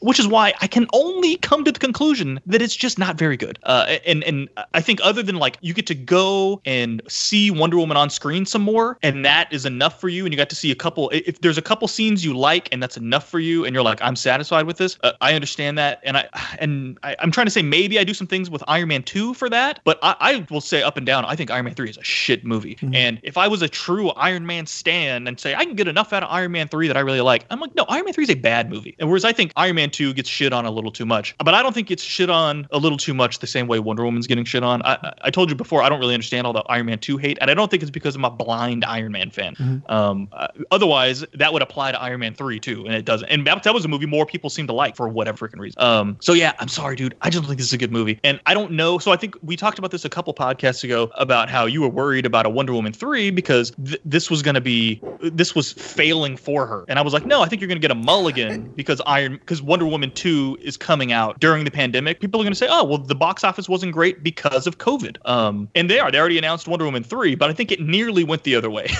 Well, it, it's not just that though. Is uh, uh, okay for one. At the time I was making that argument, I wasn't necessarily saying that we weren't going to get a Wonder Woman three. What I was saying is that she wasn't going to get yeah. the credit she would have if she came out when she was supposed to and got the audience, even if it was that first week opening weekend to show, oh, people love Wonder Woman. Maybe we just fucked something up here and we can do another sequel. Um, my issue was that you know she wouldn't get the grandeur that she deserved. That her here's her second movie ever for a character this iconic and this long lived and this beloved, and it's going to be coming out on a fucking streamer. That's what pissed me off. But here's the thing: this has happened a bunch of times with stuff where part of the push to get people into the movie in the early weeks is to be like, we've already greenlit three, and it's going to be Patty Jenkins again, and blah blah blah blah blah. And that shit doesn't happen. And I, I wouldn't, if I were Patty Jenkins, I wouldn't exactly be counting the bills that are coming right now. She could get Colin Trevorrow to not even get to do Rogue Squadron because the response to this movie has not been great. And Dude, I don't. and, and I agree. I agree Yeah. 100%. Even down to the fact that she's been talking a lot of shit about Warner Brothers lately about how they rewrote the ending to Wonder Woman 1. Mm-hmm. Yeah. I, I'm like, stories are nonstop. Wonder Woman, or Patty Jenkins at it again, telling you she Yeah, still she- regrets, da da da da. And it's like, well, okay. You're, if you're saying shit like that, you better make sure the movie that you just made is locked down. Mm-hmm. Because you'll see what, what, what Warner Brothers will do if you get a stinker out there. And, and clearly, Um, she thought that it was locked down, and I guess Wonder Wa- Warner's brought that too. But if this movie doesn't have some legs to it, while they're whether you know they're getting a crow, hey, it was the biggest streaming movie of all time, based on I guess numbers they probably aren't even releasing, and they're just saying no, we beat whatever numbers anybody else lied about. You know, I don't know. I don't. How do you fucking prove how much streaming you, you got done? you. Um, You we can look at the money. It definitely made more money during the pandemic than any other movie. It's definitely going to be Yeah. in the top 10 movies of the year, but so was Planet of the Apes 2000 and whatever, the Tim Burton one. They didn't make a sequel to that either. If you make it clear that the audience is not responding to this work, I don't know if Jenkins gets that next gig. I personally think she should have the gig because I think she's proven that she can direct a good movie. And because it would be a real bad black eye for her not to do that movie with, with you know, with all the up with women stuff that we're trying to do right now. I don't think she should have anything to do with fucking writing it though. And I think that's the, the key takeaway here. I think it's a good looking movie. That it had good looking trailers, and that's part of what drove people into the theaters. I, I'm perfectly happy with the, the actors that have been cast in these movies and how they're being directed for the most part. But she shouldn't be writing the shit. And Geoff Johns should not be writing this shit. And apparently David Callaham shouldn't be writing the shit either, because it really goes back to the writing. But eh, again, with all the, the complaints I had about this movie, and again, agreeing with all the logic laps and everything else too, I still think that you could look at this in a similar way that you would have like a Howard the Duck, or frankly, the Phantom Menace, because you got a generation of kids who grew up with the prequel trilogy who defend those movies because, as you said, they checked off their boxes. The problem with this movie potentially is that I really do think the boxes being checked are women who watched the 70s TV show, you know, and I'm not sure how much more broadly this is going to be embraced. So I, it's still too Yeah, soon to see if this, but I do think that this is going to be one of those movies that has infamy more than fame. Uh, and I agree with damn near everything you just said. I, I, I have got no problem with the casting in this movie. I think now, another thing that I also happen to notice that DC in the '80s is really white in this movie. Oh yeah. oh, oh it- I. I completely forgot to mention that too. Yeah. Which gets back to the whole white non-intersectional feminism. There's the little black girl that she gets saved. There's a whole bunch of Middle Eastern people that are not given any depth whatsoever and are often finding themselves deadened. You got that one Asian guy that's a jerk to uh, Kristen Wiig's character at the lab. Um, there's the guy who has the book in the one scene. Um, it- it- this is a white, and even the Amazons are whiter than they were in the first movie. It's like, like the whiteness is rampant in this damn thing at a time where you really can't get away with that anymore. well, and it was set in DC in the '80s. Yeah. Uh, it's just like it, how mailed in was it? Like so much of this movie just feels super fucking mailed in, man. Like I, it just seems so weird to me. I, I just don't understand, especially when you're like, okay, we've got the female character. We were getting pats on the back because we we had a pro woman movie, and it's like maybe we should double, not even double down on it, just at least keep it consistent to this movie. And I felt like there was almost no girl power in this movie, to be honest with you. I, I didn't really feel any girl power stuff. Um, and and and then it's like, okay, maybe we can have some minority uplifting. And it just well, there's a huge opportunity. It's DC in the '80s. None of nothing, none of that. And I'm just like, where uh, that's from the first movie. There's the there, there was at least an aura of hope, and she's going to be the hero for the downtrodden, who people just look over because they're they're more concerned with the bigger picture. They're not looking at the little man, you know, who's getting the, the cog at the bottom getting stepped on. Right? She's supposed to be that person, and there was just none of that in this movie. Zero, uh, uh nothing, and that was kind of that. It's just very bizarre to me, dude. The I- I just closest thing to girl power was the violence perpetuated against men who were, or were set up as straw men to absolutely, unquestionably deserve it. Um, but one thing that I thought was really interesting too is that Gal Gadot's relationship, I'm sorry, not Gal Gadot's, Diana Prince's relationship to Barbara Minerva is extremely opportunistic. It's like you don't get the sense that she's befriending Minerva out of the kindness of her heart. It's all about the wish stone, Yeah. Maxwell Lord, and all this other kind of bullshit. So it's like they're not even really friends in it. And Diana's the one who's not being forthright about her motivations for having any kind of relationship with Minerva. Minerva's kind of in the right throughout this whole thing, you know? And she was kind of showing her up too. She Mm-hmm. yeah, was showing and, her up. and that was a, there was a, a- an article that talked about how it would have been so much more inter- like for me one of the things I like about the fucked up weird dyna- sexual dynamics in this movie I like that Diana is there was an article I read recently where they talked about how people who are good and do a lot of good deeds have this weird tendency to have like a dark streak where they've like earned the opportunity to do something bad because they do so much good and they allude to that in this movie where it's like I want one I don't even want for Harley anything else you know I do so much for so many people this is the one thing I want but the one thing she wants is to allow the ghost of Steve Trevor to completely take over this guy's life that she has no value placed upon whatsoever Yeah. but that's interesting because I could see that happening with this type of character. It's not the Perez perfect version of Wonder Woman. It's very much more like the 60s and 70s kind of fucked up women's lib uh, as interpreted by white dudes thing, but it's still kind of relevant to the character and it gives her dimensions so she isn't just such a Pollyanna. So there's potential there, but it doesn't get played out very well. And what the article was talking about is how Cheetah's poorly served because this should be the big villain. This movie should not be dominated by Max Lord. That makes no sense. But also how interesting they, given what we saw of the character in the opening scenes and her competitiveness and her petulance and not being allowed to be, you know, the uh, uh, Themysciran's exceptionalism and shit, you know, right? Her competing with Minerva, seeing Minerva ascendant and feeling challenged, and a lot of the tension between those two being about Wonder Woman assuming herself to be the best and uh, being uh, irritated by the gall of somebody to even challenge her. And they don't, that you get like a glimmer of that a little bit, but it's not played enough to where you you get that across fully. And so you never get that dynamic, and that's so much more interesting than most of the other dynamics offered in the movie. I, I agree. I, I just, I that's why I was just like this. Uh, nothing, any little hint of something that I would hope would pay off later, never paid off. Was never, and instead, I just got more drowned in what is actually going on. Like I don't know what is actually going on in this movie.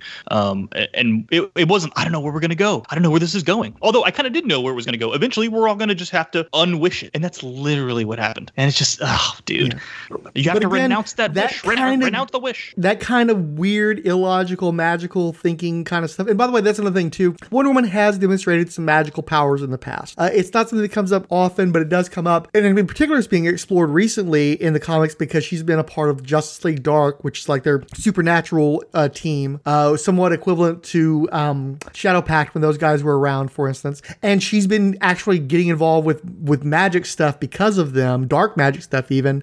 And it, it's a really interesting course to take the character on to differentiate her from like a Batman or a Superman, where they're sci-fi characters and supposedly grounded, realistic characters, and then she goes off into this magical sphere. But uh, that's not handled. Ter- that aspect isn't handled well in this movie. So there's another instance where you've got some potential to play with something that would, would differentiate her from other superheroes. Although again, you've got Scarlet Witch over at Marvel, as you already mentioned. That's you're in there getting into her territory when you do that stuff. But it's just not explored correctly or very well. But my issue, this is a bad movie objectively, but it's not a bad movie for a Wonder Woman fan. And so it's like I look at the Superman movies. I, I enjoy Superman one and two, and I don't like three and four. And I think that this movie is better than Superman three and four, but not as good as one and two necessarily. Although I'll tell you what, the first Superman drags a hell of a lot, and it's also way too damn long, and and definitely ha- it's going at its own you know f- f- feel. It's like it, it's I can't say you could edit that movie and it would still be the same movie, but I also don't enjoy spending so much time with that movie, and so I I could see myself watching a Wonder Woman 1984 more than I watch a Superman one. Uh, I like this movie better than the first Batman, uh, all, better than all but one of the first round of Batman movies. As far as it versus Batman 66, that'd be more questionable. I'd have to watch 66 again to see. The point is, I think this movie rate well in historical superhero movies, and I definitely like it better than the lesser Marvel movies. Uh, if, if for no other reason, again, because I just enjoy this character, and I do think this movie is shot well and looks pretty and has some good effects and some decent fight sequences,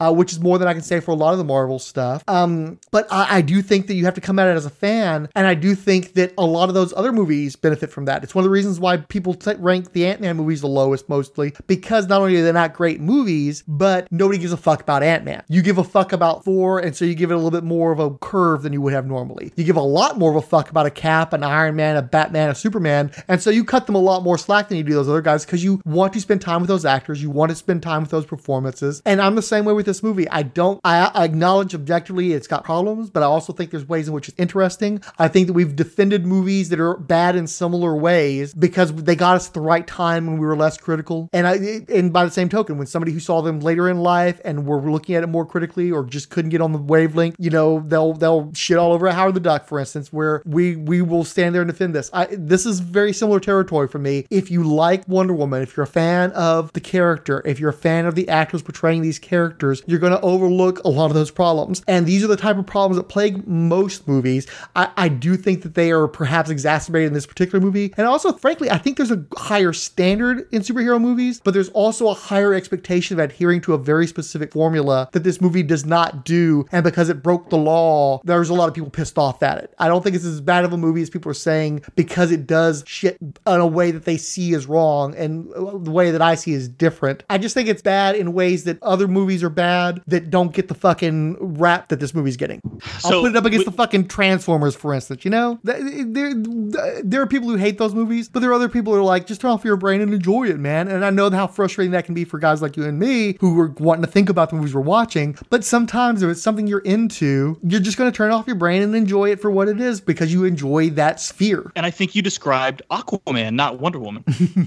I think you described Aquaman. But no, I, th- I think the difference is I don't think you have to this weird giant faction of people really like Aquaman, and they cannot wait for Aquaman 2. Mm-hmm. I think this movie is not that, dude. There are so many people are just like this movie was dumb. Like, Right. and it, but, the thing is, hold on. But the, the difference is Aquaman. You they, Aquaman doesn't have a huge fan following, and obviously that movie was never going to be carried over by uh, Aquaman. But because it adheres to the action movie tropes and the Fast and the Furious tropes, they make sure you got something blowing up and a, a big chase sequence every few minutes. This movie doesn't do that, and that's one of the reasons why it's not going to be embraced in the same way that Aquaman is. Because beyond being in service to Aquaman and his fans and to the DCEU, it's also in service to action fans. It adheres to the formula that is expected from that type of movie, and so it makes people Aquaman fans, as opposed to this movie where if you're not a Woman fan, you're not going to be able to carry through this movie. I think what you were describing is if Aquaman had been, it was Aquaman and like Ocean Master playing chess for two and a half hours, and it's like, uh, uh, like that's what you're describing. Where it only serviced you were just as an Aquaman fan, you're like, well, I really like Aquaman and I really like Ocean Master, and they were, yeah, I know they were playing chess for two and a half hours, but this, you know, the costumes looked good, and they would kind of do weird shit like that underwater. You know what I'm saying? Uh, like, but that's not to me. That's what this movie was, where it's like it failed everybody. People were going to at least turn their brains off and watch an action movie, and they didn't really even get a good action movie. They went. Some people were actually, dude. People love Gal Gadot. They love Gal Gadot, and those people are like, this movie sucked. Like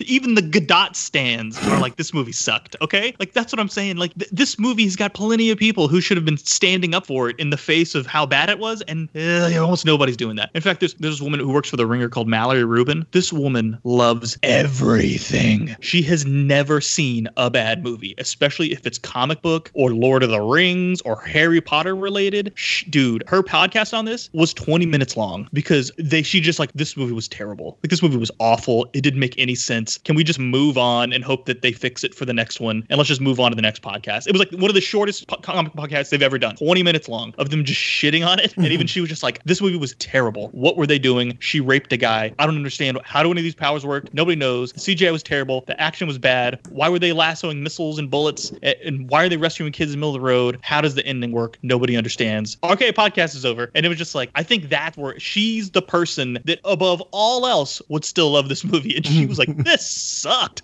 Oh, this is terrible. And I'm like, ooh, that's not a good sign. My, my wife, we were sitting there watching it, dude. And the scene where, where she renounces her wish and Chris Pine, they have that, that was really good where he was just, you got to let me go. You got to let me go. You got to let me go. And she lets him go and she turns the corner and she's like breaking and falling apart. And then I love running. that she's slowly healing too over the course of that. I thought that was really nice she's, visual. She's getting her freaking powers back, and that was very tropey, but that was tropey in the right superhero Mm-hmm. way. Um, and she's running, and she's getting faster again, she's getting stronger again, and then she lassos an airplane, and then it's like surfing it, and they're doing these weird like close-ups of her face, and then they're panning back, and then close-ups in her face again, and and then there's like a lightning blast, and then she lassos the lightning, and then they're back in her face, and my wife turned to me and said, "This is horrible." Like she just turned to me in the middle of that and said, "This was this is horrible." Um, and she may not have used that term; she may have used a different term. But uh, and I was just like, "Okay, it's this this is like cringy bad." Like it was, man. There was a lot of really really cringy moments in this movie.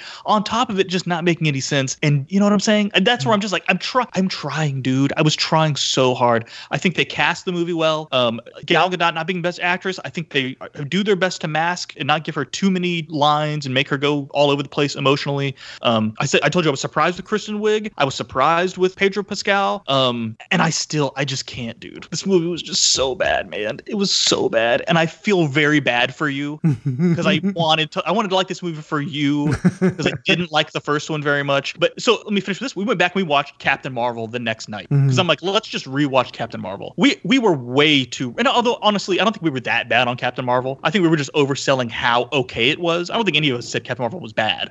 I think we all just said it was okay, where people were trying to tell us it was great. And I think there was some fear that then with Endgame coming out, uh, she was then going to take over Endgame and she was going to solve the Thanos problem, which we would have all just been like, well, what did we invest the last decade in these movies for if the Johnny Come Lately is going to be your your uh, fixer, right? Um, but we rewatched Captain Marvel and like the plot is really good. Captain Marvel's plot is fantastic. Would they get you the okey doke with the scrolls in the end? And it turns out Jude Law, he's the bad guy all along. And uh, other than Brie Larson just has no emotion in that film, like she should probably have been emotionally upset about the dude who had been lying to her for decades, and that she makes some sarcastic remark to him, and it's just like classic Brie Larson. This is why we can't stand her sometimes. Um, but the, the fact that the scrolls are actually hiding from the Kree, and like all that stuff is real, dude. It pays off really well. You don't totally see it coming, um, but at the same time, it's not overly complicated, right? Uh, and I was like, you know what, this movie's this movie's pretty good, and it had lots of '90s music in it. Again, they bang you over the head with it in some of the scenes, which was a little too much. But I would almost rather that than what we got in this movie. Uh, so I would tell people just go watch Captain Marvel again. Don't watch Wonder Woman '84 again. If you're gonna rewatch a movie to see if you really thought it was as bad as you remembered it being, go watch Captain Marvel because it's really not that bad. And I would say that that movie adheres to the formula and is boring because of it. And I would much rather watch Wonder Woman 1984 be fucked up and wrong and weird. And at least it's got something going on with it that isn't in every other superhero movie, where Captain Marvel was literally every other fucking superhero movie,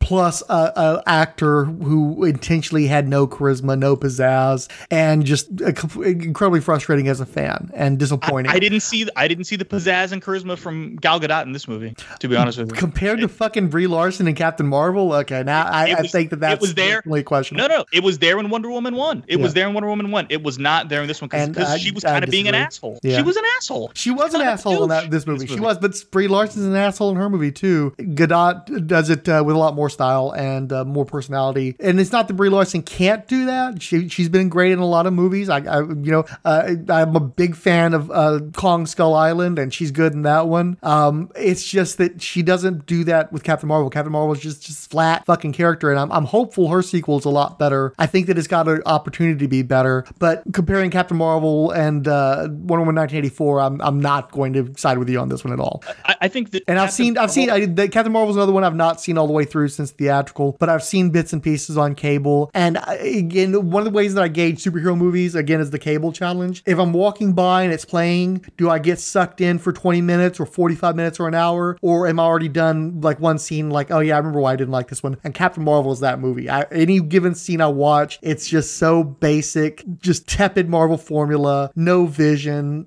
direction is fucking static. I, I got no use for that movie, so I'll, I'll definitely take Wonder Woman 1984 for that. Uh, Wonder Woman 1984 has got to be at least a half hour longer than Captain Marvel. At least it felt that way to me. very long. I agree. I'm not going to argue that. I'm not. I'm, again, I'm not. It, it's not like I'm putting it up against any of the great Marvel movies or anything else. But the middling bullshit ones, uh, it is better than that because it's a. It, at least it's an interesting failure to me as a Wonder Woman fan, and I do think the performances across the board are much better in this movie than in a lot of the Marvel movies. At least half the Marvel movies, I would say. The the performances in this movie are better than that. And see, and for, for me, this movie is Thor: Dark World. Uh, this is Ant Man and Wasp. This is Iron Man three, where I just have no. Uh, I I don't ever want to see this movie again. In fact, uh, I I think this is what this movie is going to be. People going to be. It's going to be people going to forget about this movie, or it's going to make all those worst movie ever lists, and people, so people will never forget about it. I don't know. Uh, or, or worst comic book movie. I think it's probably going to get brought up again. I think I do think it's going to have infamy. Yes, I do think it's And going I to be one of those. Remember that movie, all the horrible stuff. Uh, Yeah, this, it's definitely going to be on those lists. Yeah, and, and it's not, and it, again, it could become Howard the Duck, like cheesy bad, if it wasn't so long, and if it didn't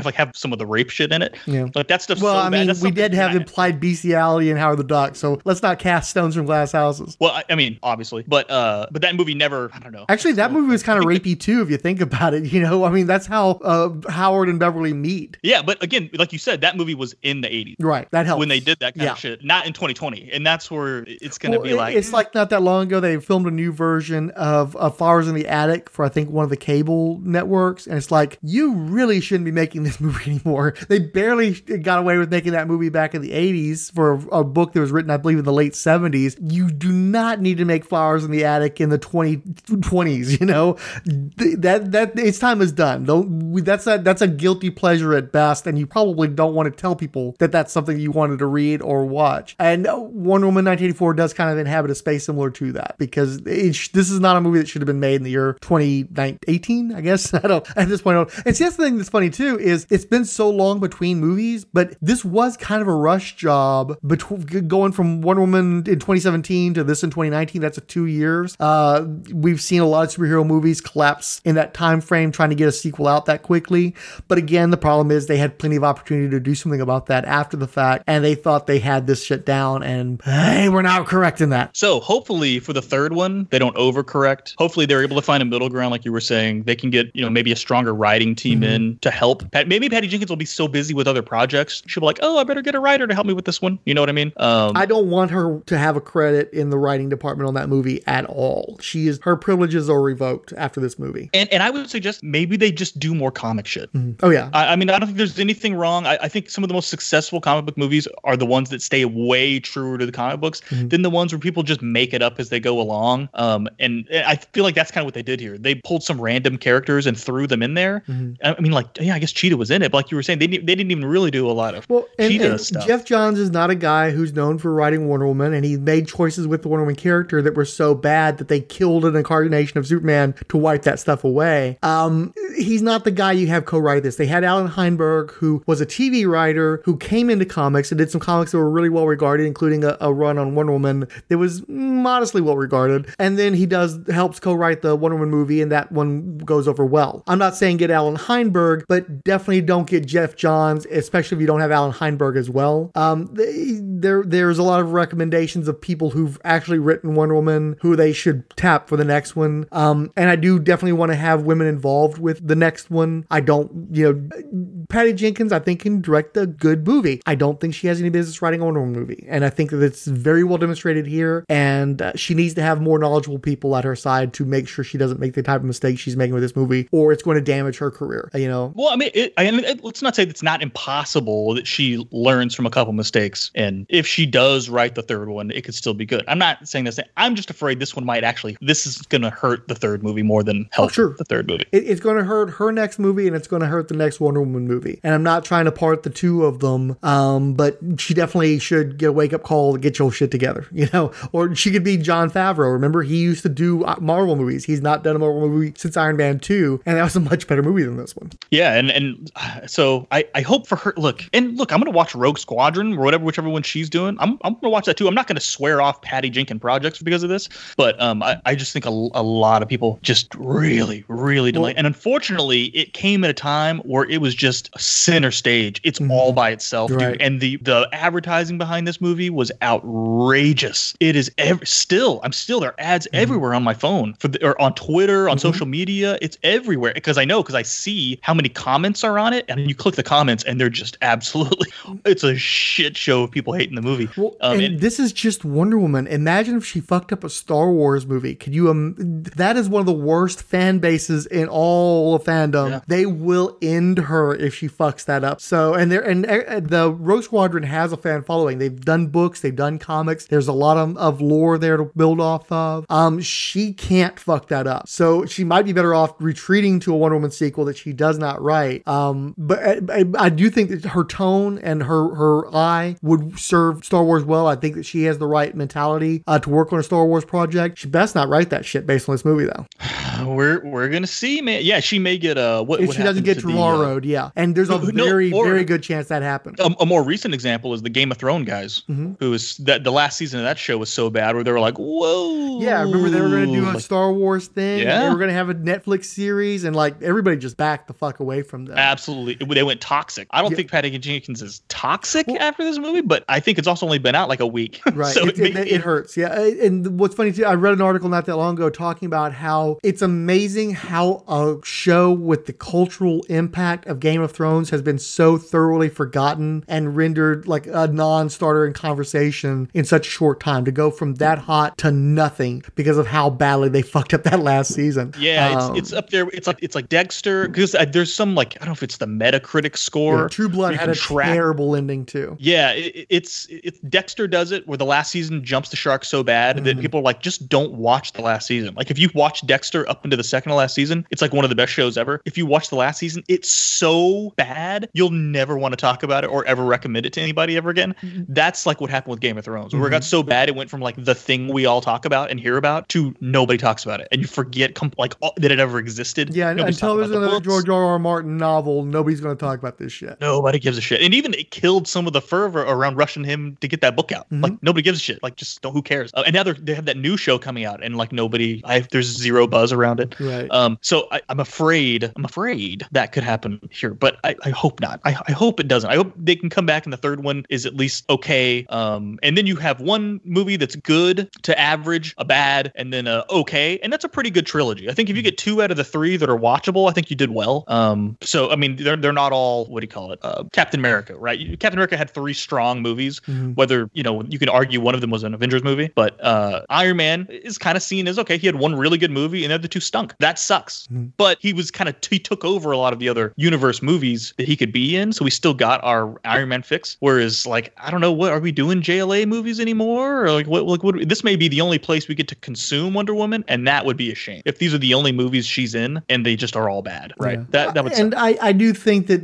Warner Brothers is still hungry to make the DCEU happen in some fashion. But I also thought it was funny because you've got these Snyder stands running around saying, you know, restore the the canon. Yeah, all the DC movies should follow the Snyder stuff. It's like I, I was reading an article with an executive where he's like, this is a creative cul-de-sac. This is like the last stand of Snyder. We're not doing these things anymore. We've learned that lesson at least. you saw Um, I got attacked by some Snyder stands. Did you see this on Twitter? No, I was not aware of this. Yeah, so so somebody had posted uh how tw- I don't know if it was like how 2020 started and how it ended, and they posted on one side it was uh Superman. What's the, who's the actor again? I'm spacing on the guy's name. Uh, Uh, Henry Ca- Henry Cavill. Cavill, yeah. Henry Cavill, and then uh, on the other side it was Homelander, right? Like this was the, this was the 2020 we were promised. This is the 2020 we got, and then somebody was like, well, you know, in the Snyder movies, Superman isn't too far off from Homelander, which is ridiculous. Which is ridiculous. Like Oh, yeah. Homelander is so bad in the boys, like it, forget that. But then somebody brought up that uh the courtroom scene in Batman versus Superman: Dawn of Justice, where he kind of insinuates later on that he could have stopped the bomb, but he was like choosing not to hear it, or he chose not to look in a way, or he's he said, "I'm afraid I wasn't looking for it," which in the theatrical cut is hinting that maybe he was purposely, subconsciously not looking for danger in that courtroom because they were grilling him, right? Mhm. And I that was one of my main problems with the movie. Was like I'm like, dude, okay, we can tell you don't like Superman, but this is a little too fucking far. Okay, he lets the fucking courtroom blow up and everybody in it die or not die. A lot of them got hurt. He rescued a bunch of them, but uh, but that he could have maybe stopped it before it happened. Now in the uh, uh director's cut, you see that they put it in the lead box Mhm. and that's they, they did that to fuck with Superman, Mhm. and that he did so that he was questioning himself. Yeah. But that's a huge detail to leave out in the theatrical Mhm. cut. It's huge. So I was just saying, well, in the theatrical cut, he kind of intimates that maybe he wasn't looking at it. Everybody's like, well, the Snyder director cut, that's the real cut, and that's what's canon. And, and I'm thinking myself, well, really, none of this shit's canon. Right. It's not canon. You don't even have you don't have a universe. There is no canon. Mhm. You can't can't just choose that the theatrical cut doesn't exist because a director's cut came out. The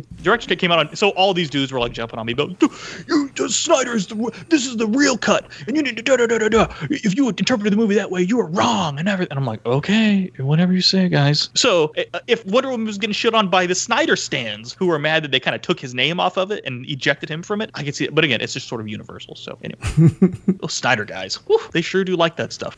Yeah, yeah. I, I think they're gonna cut their own throats at this point because they they got everything they were asking for, and now they're looking for more. And it's like you guys got gifted, you got blessed. This would have not happened under any other circumstance. Um, if if AT and and HBO Max weren't so damn thirsty, you'd have never gotten this fucking shit. And once you got it, the next thing they're like, well, now we need the Ayer cut of the fucking Suicide Squad. Like he's some fucking theft, you know, great fucking auteur, his own damn self. Um, and, and then they're like, "Oh, and we need to continue that, and all the other movies. And it's just like you fuckers, nobody's gonna listen to you anymore because it's Yeah, never it's just fucking enough for you guys. And the fact is that that fucking show's gonna come out, and we're gonna be fucking bagging on that shit. And again, I'm the guy who's defended these movies more than anybody. I just sat here and defended Wonder Woman 1984. I defended fucking Batman versus Superman, the ultimate cut, because that's the only ever edition I've ever fucking seen. I didn't even defended Justice League against the Snyder fans and the broader tastes. I'm the most forgiving person for this shit, and I still know that I'm gonna be having plenty of stuff to fucking bitch about with those things. And I know by the end of it, I'm not gonna be like, yeah, let's get some more Snyder. No, I'm not. No, I'm not. Uh, as, as forgiving as I might be, as much as I might find some some gold amidst that, uh, it, ultimately it's not gonna. It, it will. It, it'll be a fucking fly on a, a fucking the shit off of, of Marvel. You know, uh, it's just so. I'm just. I'm, I'm really, but see, the, the problem though, dude, is that I mean, we're saying this without realizing we're saying it. The next media Wonder Woman will be in is going to be Snyder cut. yeah, absolutely. I'm aware, I'm very So aware of that. She's going to roll out of 84, which is where like I know you said you like the movie, is going to be critically a failure. Uh, Look, with- but, but keep in mind though, critics keep- there is one thing worth noting though, is you remember you had all those positive reviews on the front end. I do think there are people that are positively disposed toward the DCEU, toward Wonder Woman, toward Gal Gadot, the, the works. And I think those voices are getting drowned out right now as part of the pylon and as a part of the, the problem. But I think there's a lot of less critical viewers. The audience score on that movie is still in the 70s, okay? So I, I think that some of this is fucking social media noise. And that doesn't mean this is suddenly a good movie. I just don't think that it's bad enough that people that are game for this type of movie are going to turn on it to the degree that the social media people have turned on it. So, and in fact, I think that people who there are going to be people who like it are going to get a little defensive about it, and so it's going to kind of go back and forth on the backlash scale. And again, that doesn't negate any of the multiple, numerous, momental, momentous problems with this movie. I just think that there's a lot of people that are going to be forgiving it, and uh, there's going to be a lot of people watching it in their homes uh, going forward. I, I don't think that it's going to die the way that a lot of people think it's going to die. I, I think the audience score being in the low 70s after a week is uh, disagreeing with you. I think that that I think the fact that it has dropped this quickly uh, into the low 70s with like, the audience score, like the audience score is usually at least 10, 15 points. But you also you got to account for a lot of those are the people that are the fucking randos on YouTube that are getting their uh, uh, bringing those scores down as well. I, I think that this is going to play to a certain demographic, and I think that they're going to help to support it. I, I it's not going to be as pilloried as a lot of these other movies. And the fact is, even with the plummet, it's nowhere near as poorly regarded as Batman versus Superman. You know, it's not in the fucking twenties and shit. If it gets down to the fucking twenties, you, you know, I'll salute you. You know, yeah, you called it, buddy. But it's nowhere near as hated as a lot of the other stuff uh, that preceded it. So I think that if if you're geared for this type of movie, this is can be a good time. Well, I mean, I will say it did.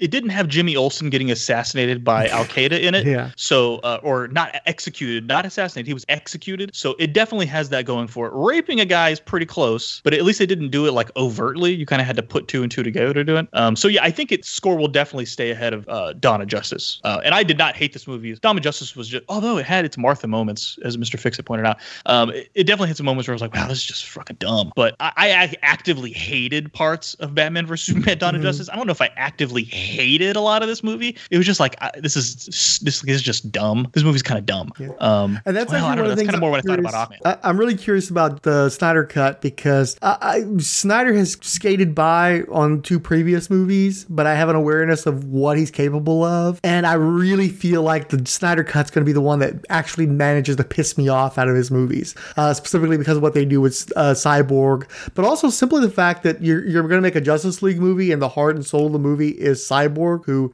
became a member in 2011. So th- there's there's textual and metatextual shit going into that movie that's already like big red flags for my ass. So it's, I'm going to be really curious to see if this is the one that I actually finally hate out of the Snyder uh, verse. Yeah, well, I guess we're gonna find out fairly soon here, right? What is? March is what I'm hearing. March, yeah. Quarter in.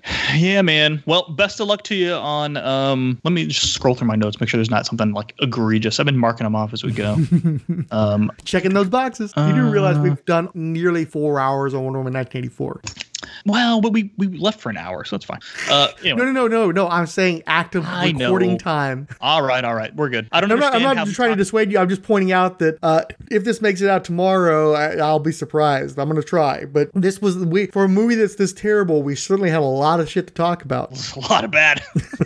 I mean, I'm sure we've repeat we repeated ourselves several times. Repeated ourselves several times. Um, yeah, man. No, it looks like we kind of got to everything. I, I thought that yeah, the the cheetah fight White House good, cheetah fight on the bridge bad, or wherever that was. I don't Why know how she found where Maxwell Lord was. I don't know how she knew where Right. I, I think was. the president told her. I think that's what, because remember that she went to talk to the president. I think Did- the president told her where to go. Um, I don't understand. And again, this is a, a Wonder Woman thing. Wonder Woman isn't like immune to electricity and shit. So how does she electrocute Cheetah through the, you know, power lines and she's okay? It's like, there's she was this- okay. Yeah. Yeah, there's just a lot of stuff like that where it's like, but wh- uh, and why would let she? some of that Why go. would she even no need problem. to electrocute Cheetah? What that was potentially lethal, so she couldn't find a non-lethal way of doing. It just And, and at the there's end, there's no, I'm not saying there's there's plenty of bad shed head shaking stuff in there. I'm not disputing this. But at the end, she was no longer a feral cat. So did she renounce like one of the two wishes, or Mm-hmm. Well, I, the argument I would make is that that was the wish that she made on Max Wish Stone,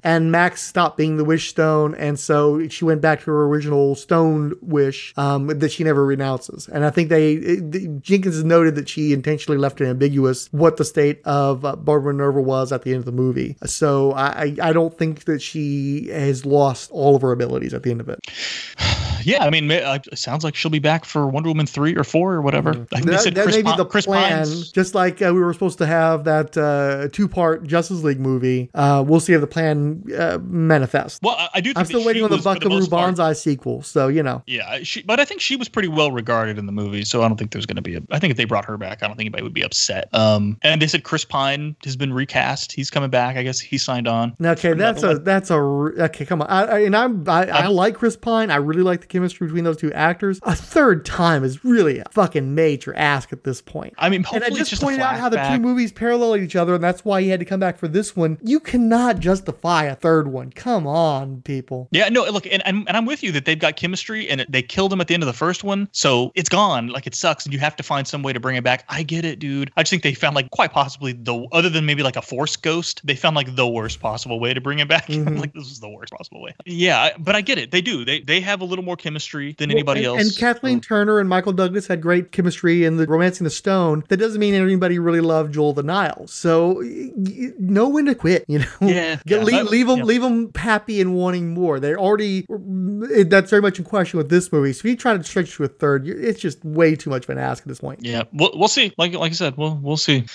Yeah, man, that's it. That's all I got. Those who came before me lived through their vocations. Fronte past until completion. They will turn away no more. And I still find it so hard to say what I need to say. But I'm quite sure that you'll tell me just how I should feel today. The 108th Sage. Alan Middleton. Dr. Ange. Baby Skeletor. Pico Django. Chris Dunford. Who added Christmas is early. Chris Ludon. Chris Thompson. DC tweets. Doc Strange. Dirk Ashton. Who added thanks RSP. Ed Moore. El Romero Moro. Fan critical. Fan Rolles Podcast. Green Lantern HG. Well no Salma Hayek for Christmas. Der Hammer Strikes. Random geeky stuff. I was Joe Crawford. KSCGSF podcast. Keith G. Baker. Kenny Crowley Jr. Jeffrey Brown. John is watching cartoons. Michael Wagner. Mike Atzend Aliens to me. Meladream. Men. Randy Caldwell. Randy Hutchinson. Ranger Gord. Resurrections. An Adam Warlock Antanos Podcast. Reverend Adele Abner Dracula. Richard G. Ryan Daly. Sean Phillips. Siskoid, son of Cthulhu, Steve Bora, Tim Price, The Podcrasher, and Trekkatalk. Ryan noted you don't need to rewatch Deadwood before watching the movie. It does internal re-recaps, flashbacks for all the bits needed to catch up. It's a remarkably simple and worthy finale to the series. The 108th Sage said, yeah, I'm pretty miffed about this whole shift to HBO Max thing that some of my favorite shows, Doom Patrol and Young Justice, are doing. And I currently don't have plans to get this service nor keep the comics streaming service, which is a shame, really. Kyle wrote regarding the Johnny Depp conversation. Wasn't he he vindicated? I thought multiple witnesses came out confirming Amber Heard was batshit crazy and psycho-abusive to Depp and he just took it while she verbally and physically assaulted him repeatedly in front of servant staff. Kyle, the short answer